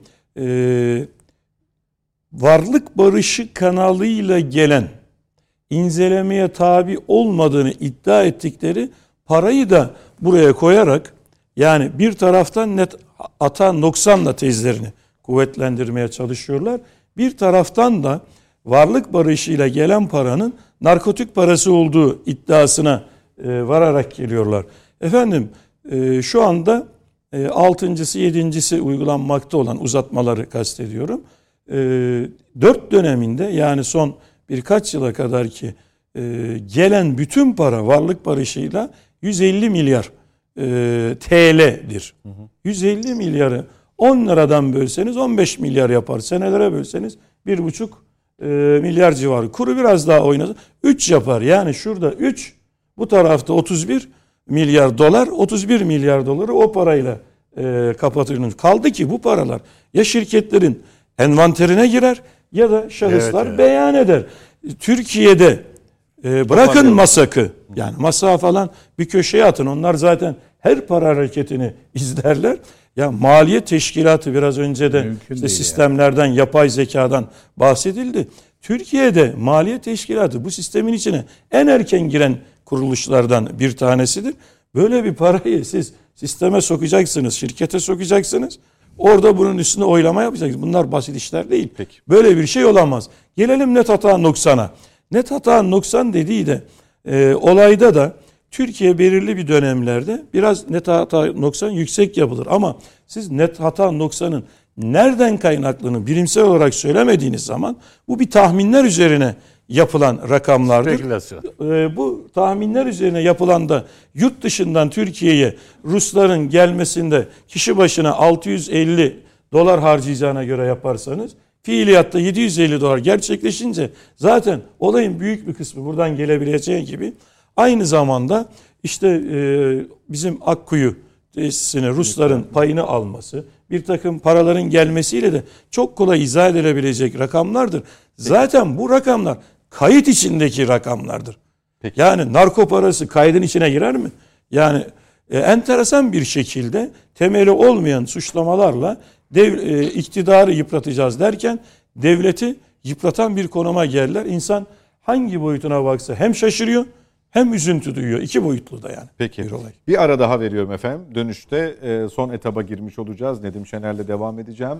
Reklamların ardından buradayız. Son etaba girdik efendim net bakışta. Devam ediyoruz. Araya gitmeden önce CHP Genel Başkanı Kemal Kılıçdaroğlu'nun İngiltere seyahatinden evvel ortaya attığı narko devlet suçlaması, iftirası e, ve sonrasında yaşananları konuşuyorduk. Nedim Şener'de kaldık bu konuyla ilgili yorumunu almak üzere. Hangi boyutuyla? narko yani, boyutunu istersen. Narko, hayır narko yani şimdi zaten deminden bahsetmiştim. Şimdi şöyle İngiltere'ye giderken yaptığı açıklama aslında birbirini tamamlayan şeyler. Yani bir proje yürütüyor. Yani Mete'nin söylediği gibi ama bu Türkiye'ye karşı kurulan e, kimyasal yalanıyla çok eşgüdümlü. Çünkü Türkiye bakın seçime giderken Türkiye bu şekilde e, etiketlenmeye çalışılacak. Yani algılar bunun üzerine yürüyecek. Çünkü e, nitekim mesela Fethullahçı terör örgütü ben o yazımda 2021 yılının Hazir e, 31 Mayıs'ı günü yazı yazmıştım. Yani gece yarısı ve ekspresi yolcusu kalmasın diye. O tarihte FETÖ'cüler bir yurt dışında firar olan bir mafya elebaşısıyla beraber Türkiye'yi bir işte kokain cenneti, uyuşturucu cenneti algısı yaratmaya çalışıyorlar. Çok belliydi. Bakın o süreçten sonra belli bir durgunluk yaşandı o konuda. Bu sefer Amerika Birleşik Devletleri'nin Dışişleri Bakanlığı Narkotik İzleme Dairesi diye bir bölümü var. Yıllık raporunda Türkiye'nin kara para ile mücadele etmediğini, uyuşturucu trafiğinin e, yönlenmesinde önemli bir rolü olduğunu anlatıyor. Bunu niye yapıyor? Çünkü biliyorsunuz 15 ee, Temmuz darbe girişiminden sonra pardon Amerikan Büyükelçiliğinde çalışan, pardon konsolosluğunda çalışan ve narkotik konusunda Türk polisiyle işbirliği yapan bir Türk görevli tutuklandı. Evet. Metin Topuz diye. DAI adına çalışıyordu. Ama FETÖ'cülerle arası çok iyiydi. Hatırlayacaksınız o tarihlerde Türkiye hakkında böyle bir karalama kampanyası yoktu. Çünkü FETÖ'cüler narkotikte olduğu yani terör veya işte istihbarat konusunda olduğu gibi narkotik konusunda da çökmüşlerdi devletin şeyine e, içine ve onlarla ilgili o dönemde eleştiri yapılmıyordu. Sonra bunlardan bir kısmı tutuklandı, bir kısmı kaçtı. Kaçanların bir kısmı şu anda bu bahsedilen raporlara çalışıyorlar. Yani danışmanlık yapıyorlar, onların sayfalarını yazıyorlar. Nitekim orada e, Amerikan Büyükelçinin şey e, Dışişleri Bakanlığı'nın raporunda ona atıf da var. Yani o tutuklanan kişiye de atıfta var. Ama o kişi ne yapmış? FETÖ'cülerle işbirliği yapmış. Dolayısıyla şimdi Amerika, Amerika Birleşik Devletleri'nin niyeti belli. Ama bütün bunların yanında Avrupa Birliği'nin ilgili kurumları, Birleşmiş Milletler'in ilgili kurumu, narkotikle mücadele kurumları Türkiye'nin bu konudaki yakalamalarının ne kadar önemli olduğunu gösteriyor. Şöyle düşünün. Bütün sentetik uyuşturucular batıdan doğuya doğru geliyor. Şeyler e, e, organik olanlar yani Doğudan esrar gibi bat, evet öyle bir trafiği var. Ekstazi mesela. Ekstazi Hollanda'da, Belçika'da bildiğiniz entegre fabrikalar yakalanıyor. Bunu da ilgili ülkelerin polisleri şeye bildiriyor. Ee, Avrupa Polis merkezlerine bildiriyor. Bültenlerde yayınlanıyor. Ama Türkiye orada orada yakalananın iki katını yakalıyor burada. Ya çok tuhaf. Orası merkezi olduğu halde Türkiye'den Türkiye'nin yarısına yakını bütün Avrupa yakalıyor ve Türkiye iki katını yakalıyor. Bu nasıl oluyor? Türkiye'de yaygın olduğu için mi? Bu kadar çok yaygın olduğu için mi Türkiye bunu yapıyor? Hayır. Yetiş. Orada mücadele edilmediği için. Yani Avrupa'da bu konuda mücadele edilmiyor. Nitekim orada kullanım oranı nüfusa oranladığında %29. %20 Türkiye'de kaç? %3'e tekabül ediyor. Şimdi bu kadar yaygın kullanım olan yerde Türkiye'nin yarısı kadar yakalamaya olması ne demek? Avrupa ülkeleri narkotik işine yol veriyorlar. Kontrollü sevk teslimata aracılık ediyorlar. Bunu zaten PKK da mesela PKK da doğudan batıya e, uyuşturucu trafiğinde en etkili şey 1,5 milyar euroluk her yıl trafiği kontrol ediyor ve bunu Europol raporlaştırıyor. Bizim Türkiye bununla ilgili çok önemli mücadele yapıyor. Mesela bütün Avrupa'daki Hint kenevir şey e, bu kenevir şey ürünü neyse işte o bitki onun 111 milyon kök kenevir yakalıyor mesela. Bu bütün Avrupa'da 10 milyonu geçmiyor. Nasıl oluyor bu? Çünkü PKK bunu yapıyor. Peki PKK kimin kiminle şey irtibatlı? HDP ile. Peki HDP kim? Sizin ittifak yapmak istediğiniz şey. Yani kirli para size yakın geliyor aslında. Sizin yakınınızda. Kılıçdaroğlu'nun yakınında. Mesela polis raporlarına, Türkiye'deki uyuşturucu raporlarına atıf yapıyor. Süleyman Soylu doğru bir şey söylüyor. Diyor ki Türkiye'deki uyuşturucu raporları kullanımın arttığını gösteriyor. Evet nüfusa bağlı olarak artıyor ama mücadele de o şekilde artıyor. Peki o raporun devamında son bölümünde narko terör bölümü var. Narko terör bölümünde o hani KHK'ları iade edeceğim dediniz. FETÖ. Yine siyasi ayağı olan HDP ile iş tuttunuz. PKK. Bu trafiği kontrol ediyorlar. Ve kendileri devletin içinde çöreklenmişken asıl trafiği yani şeyi bir de üstünü örtüyorlardı. O dönemde de yakalamalar vardı ama bugünkünden çok daha azdı. 15 Temmuz'dan sonra devlet temizlendiği için bu, bu yapılardan e, şeyi e, daha çok yakalaması ortaya çıktı. Ama yakalama rakamlarına bakıp Türkiye'yi suçlarsanız yanlış yaparsınız. Bu yakalama rakamları yaygınlığının büyüklüğünü göstermiyor. Mücadelenin büyüklüğünü gösteriyor. Şimdi siz bütün bunları yok sayacaksınız. Avrupa merkezlerine tur atacaksınız. Şimdi Almanya'da gidecek. Almanya terörü finanse eden ülkelerden bir tanesi. PKK FETÖ'nün merkezlerinden bir tanesi. Mesela gittiniz mesela İngiltere'de gittiniz. Ya gidin orada mesela deyin ki bir gün ya PKK İngiltere sokaklarında Abdullah Öcalan'ın fotoğraflarını otobüs duraklarında paylaştı. Hatırlayacaksınız burada konuşmuştuk. FETÖ'nün en önemli adamları İngiltere'de yaşıyorlar ve buradan parayı oraya kaçırdılar. Yani Bankasya'dan götürdükleri paralarla orada gayrimenkuller aldılar. Mesela Kılıçdaroğlu diyor ya burada gayrimenkuller falan var. öyle siyasetçiler var ki bak kendine yakın da öyle siyasetçilerin evleri var ki orada belki biliyor bilmiyor ama duyasa duysa şaşırır yani kamuoyu. Şimdi FETÖ'cüler var. Ya git orada mesela de ki bir yetkilinin kapısını çal. Arkadaş burada bizim alacaklarımız var işte FETÖ'cüler var. Onların önce mallarına el koyacağız falan filan. Onu söyle. Amerika'ya gidiyorsun. Git. De ki ben Amerikan Dışişleri Bakanlığı'nın kapısına geldim. Beyaz Saray'ın kapısına geldim. Biden'la görüşmek istiyorum. Çık dışarı bak. Ya hay hay TÜİK'e gidiyorsun ya. Yani anladım saçmalıyorum anladım. Yüzden, şimdi. Yani tamamen ya de ki hiç olmazsa bu ülkeye ben bunları teslim ettireceğim. AKP başaramıyor en azından. Onların gücü yetmiyor ama ben, ben bunları teslim ettireceğim de. Değil mi? Bunları söyle ya. Git onunla ilgili bir açıklama yap. Yani ben Amerika dediğin zaman benim kafamda direkt FETÖ geliyor. Yani ben Amerika'ya ne için gider, ne zaman gidersem gideyim hep FETÖ konuşmaya giderim. Almanya'ya gideceksem FETÖ ve PKK konuşurum. Yani onlardan bana gelecek ekonomik bir şey dalga beklemiyorum zaten. Ama ben ilişkilerimi, ülkemin güvenliğimin on, o taraftan tehdit edildiğini biliyorum. Ama şimdi sen ne yapıyorsun? Maalesef Atatürk'ün kurduğu parti, anti-emperyalist bir parti onların kapısına gidip temiz sermaye onlardan bekliyorsun. Bu ülke güvensiz, can güvenliği yok, sermaye güvenliği yok. Güvenliği onlardan bekliyorsun. Demokrasi onlardan bekliyorsun. Barışı onlardan bekliyorsun. Ve sen ne diyorsun en sıkıştığın zaman da ben Atatürkçüyüm, Kuvayi Milliyeciyim diyorsun. Ama kim inanıyor buna? Kimse inanmıyor. Peki. Mete Yarar e, bu paket konusunu e, sen açmıştın. E, sen mi kapatıyorsun? bir zahmet. Ama şöyle kimyasal silah kullanan devlet, e, narko devlet sırada ne var? Ee, sırada Rusya ile ilişkiler var tabii ki. Tabii ki Rusya ile e, oluşturulan tablodan e, Türkiye'yi daha da fazla sıkıştırmakla ilgili yani e, ambargoyu deliyor. İşte oradan Türkiye'ye para akışı var gibi konular gelecek. Yani bunun bir arkası da bu. Yani oraya doğru gidiyor iş. Şöyle söyleyeyim. E, biz bazı olayları çok küçümsüyoruz ve e, olaylara bakarken şöyle bakmayı tercih ediyoruz. E, yaşanan süreçlerin içerisindeki detayları atlayarak gittiğimiz için de bir sonraki olayı çoğu zaman kaçırıyoruz. Hatırlayın, e, MİT olayı e, yayınlanmadan önce çok uzun bir süre Türkiye neyle e, meşgul edilmişti hatırlarsan? Türkiye DAEŞ'ten petrol alıyor.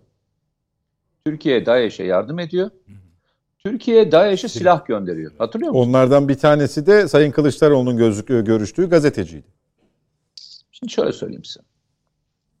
Bu süreçlerin tamamı yaşandığında üç tane temel olay oldu o sırada. Bunlardan bir tanesi neydi? O, dö- o dönemde PYD diye bir yapı oluşturdular. PYD ortaya çıktı. Yani PYD'nin palazlandığı, DAEŞ konusunda ortaya çıkartıldığı bir tablo çıkartıldı. Yani PYD'nin palazlandığı dönemdir o. DAEŞ'in çekilip ÖSO'ya saldırdığı, alanı açtığı ve PYD'nin ilerlediği safhadır.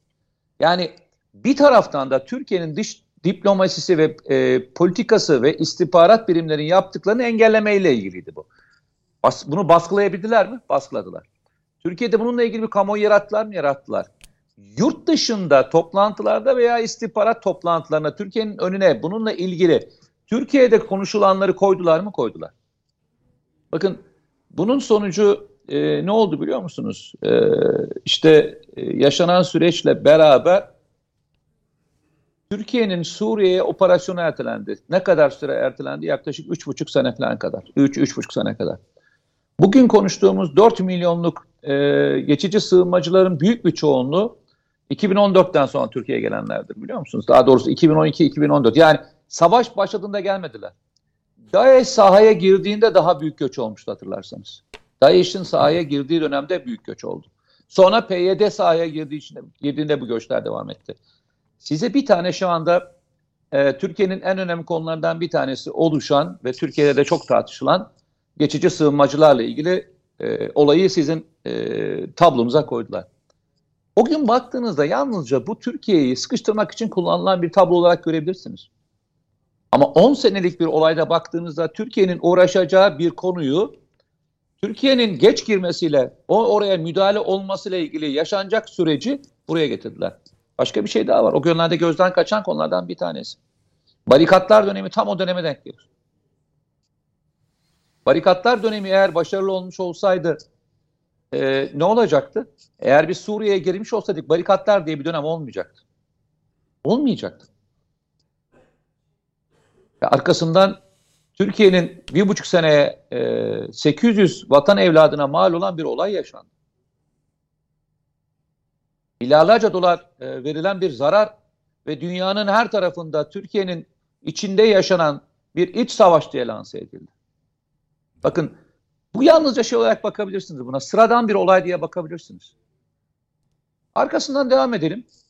Ee, sizin için yani birçok kişi için çok önemli olmayabilir. Rıza Zarrab ve daha sonraki yaşanan süreç içinde İran'a ambargolarla ilgili yazılan çizilenlere bakın. Daha sonra yaşananlara bir bakın bakalım. O günlerde rastlantı mıydı bu olaylar? Hiç rastlantı falan değildi. Ve hala açık olan bir dosya var Amerika Birleşik Devletleri'nde. Halk Bankası davası diye açık olan bir dosya var. Şimdi geldik önemli noktalardan bir tanesine. Türkiye, Rusya ve Ukrayna savaşında tarafsız kalmaya çalışıyor. Ve bu tarafsız kalmanın da kendisine büyük getirileri de var. Yani şöyle söyleyeyim size. Suriye iç savaşına karışmayın, bu savaşa niye giriyorsunuz, bu savaş bizim değil diye bağıranlar neden Ukrayna savaşında bir taraf olmamız için e, bu kadar çok çaba sarf ediyorlar? Size hiç şey gelmiyor mu? Acayip gelmiyor mu? Suriye'den bize Suriye ne diyenler? Suriye'den bize ne kardeşim bu savaş bizim mi? Niye biz niye taraf oluyoruz? İkisi de komşumuz biz burada yaşayacağız demiyorlar mıydı? Peki ben o zaman sorayım. Ukrayna bizim komşumuz değil mi? Rusya bizim komşumuz değil mi? Peki biz bu savaşın niye bir taraf olacağız? Niye peki burada bu kadar çok savaşın bir tarafı olmakla ilgili ısrarla bu söylemler dile getiriliyor? Aynı söylemi farklı şekilde söyleyenler niye burada söylem değişikliğine giriyorlar? Bakın arkadaşlar bir kez daha söyleyeyim. Bu narko işi çok pis bir iştir.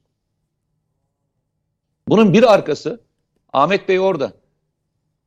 Arkadaşlar finansal anlamda sizin boğazınızı sıkarlar narko ile ilgili işi bulaştırdığınızda. Bir anda bir anda size hiçbir şekilde hiçbir bankanın sendikasyon kredisi açmasına müsaade etmezler. Bunun bir sonu buraya doğru gidiyor.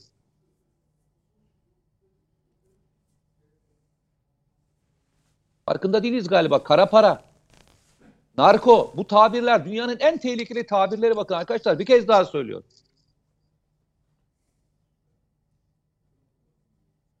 Bu olay biraz daha şeklersin. Türkiye'yi sıkıştıramayan ülkeler, Türkiye'yi köşeye sıkıştıramayan ülkeler bu konuda bir karar çıkartmayı başarırlarsa neler olacağını farkında mısınız? Bunu biz şey olarak mı görüyoruz yani şöyle mi konuşayım ben? Yani Sayın Mete yani ben, ben Mete olarak şuna mı söyleyeyim olaya bakayım veya Sayın işte Ali Saydam olarak öyle mi bakayım? Yani ya birisi çıkmış bununla ilgili böyle bir kelime sarf etmiş falan diye mi bakacağım?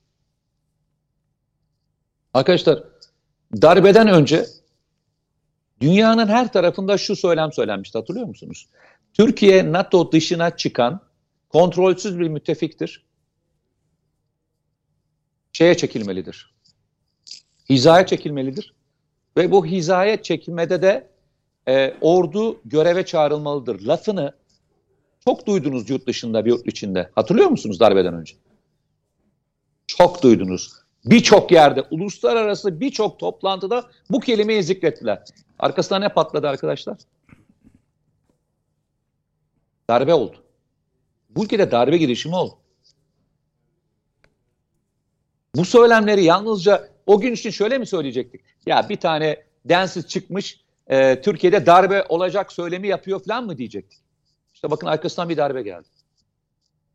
O gün yapılanlar MIT krizi, MIT krizine Hakan Fidan'ın e, tutuklanmasına, işte o dönemde MİT tırlarıyla Türkiye'nin atılmaya çalışan terör devleti sıfatına doğru götürülmeye çalışan süreci getirdi. Şimdi bir kez daha söyleyeyim. Bu sürecin sizce rastlantısal olduğunu düşünüyor musunuz? Hepinize soruyorum. Rastlantısal olduğunu düşünüyorum. Size veriler verdim.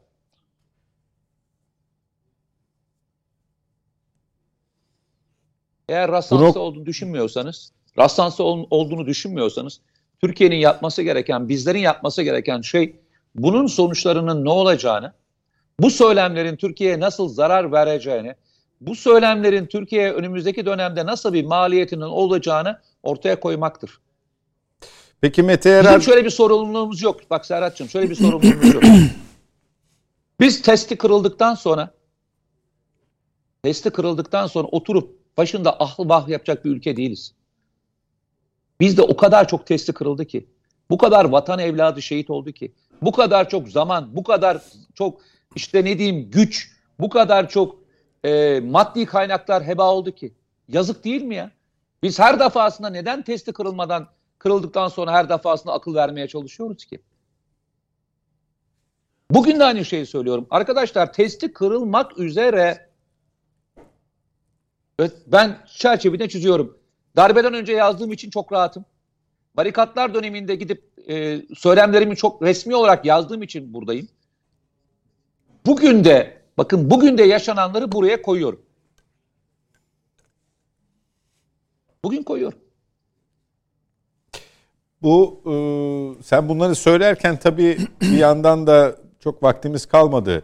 Yunanistan'la o gerilim dönemine işte bugünle kıyasladığımız birer azalma vardı.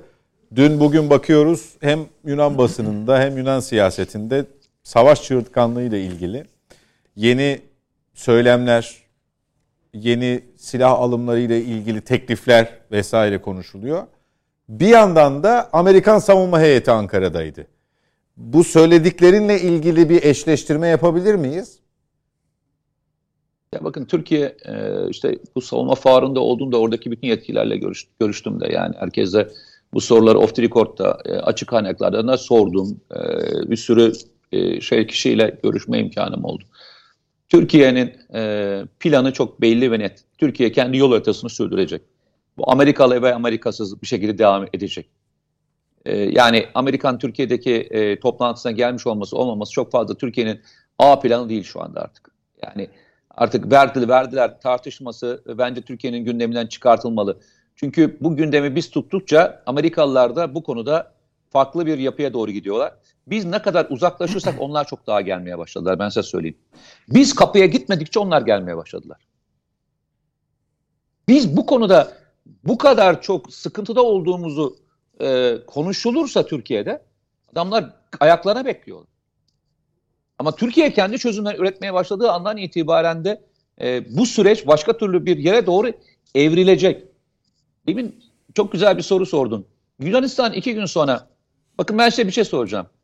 Rum yönetimi çok uzun bir süre, bütün raporlarda, Avrupa Birliği raporlarında dahil olmak üzere kara para aklama merkezi olarak gösterilmedi mi? Yıllarca.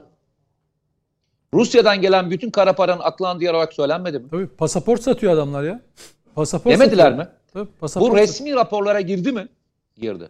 Peki ben size söyleyeyim.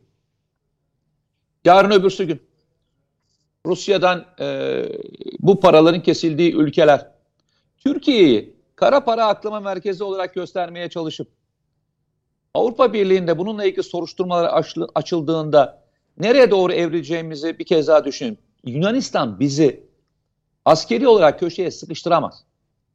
Askeri güç olarak sıkıştıramaz. Bizi ancak politik olarak sıkıştırabilir.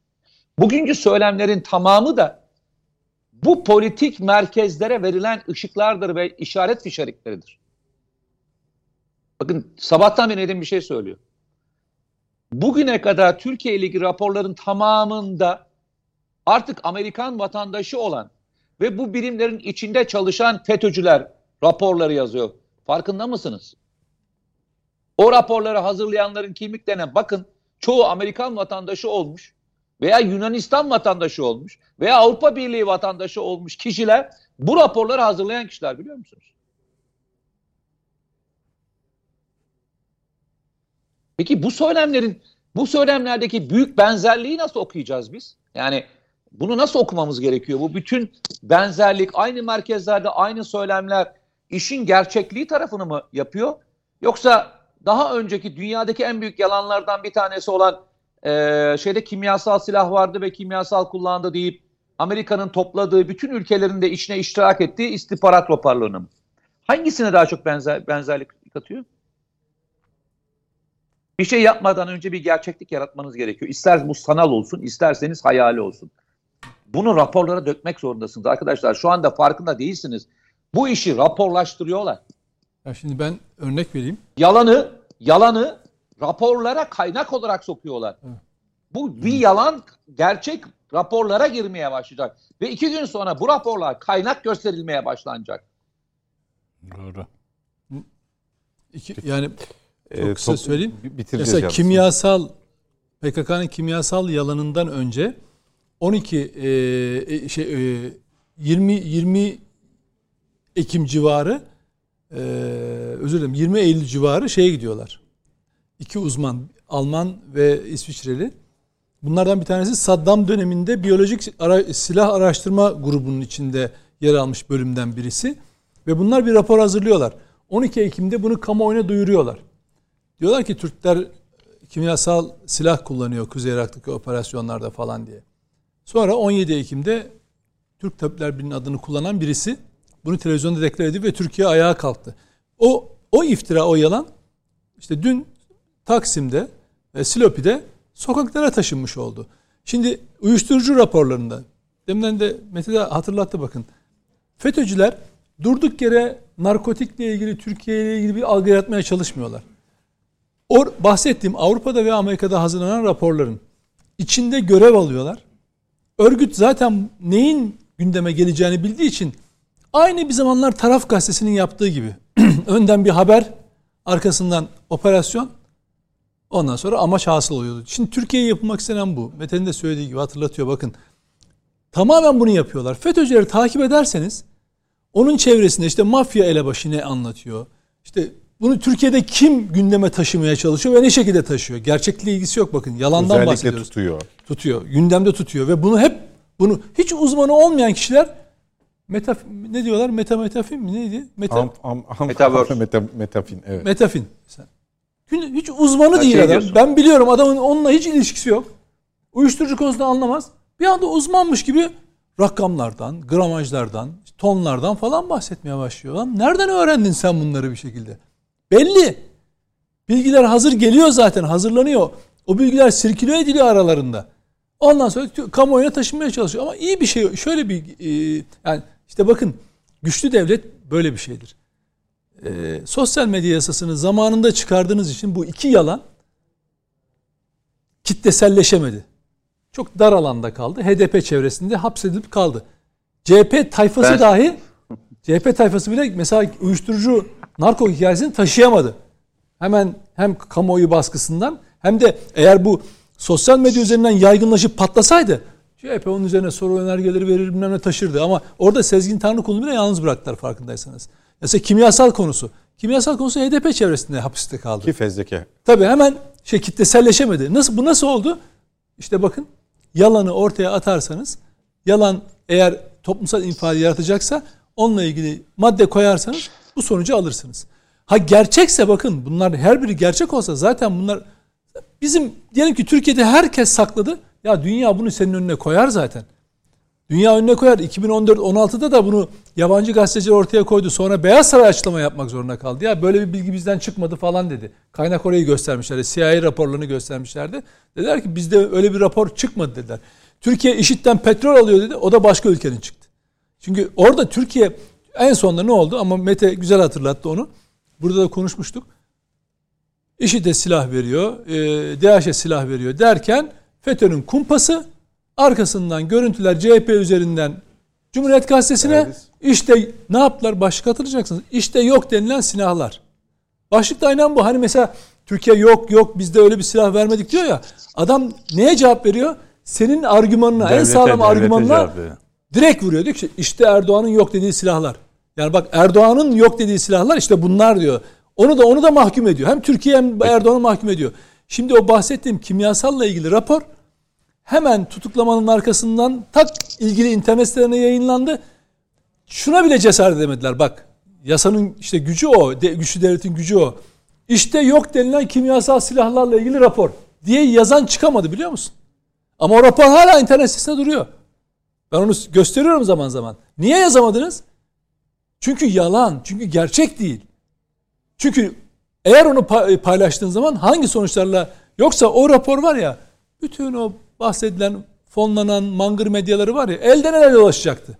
İşte bak ama Mete'nin boyutuyla düşünürsek de o yalan raporlaştırıp gerçekmiş gibi. Sen onu işte onu bakın diyorum sen Türk hele hele seçimler emperyalizmin istediği gibi çıkmazsa siz görün Oo. o raporlar nasıl işlev kazandıracak. Zaten kimyasalla ilgili rapor ilgi tutularak Avrupa e, Konseyi ne verildi.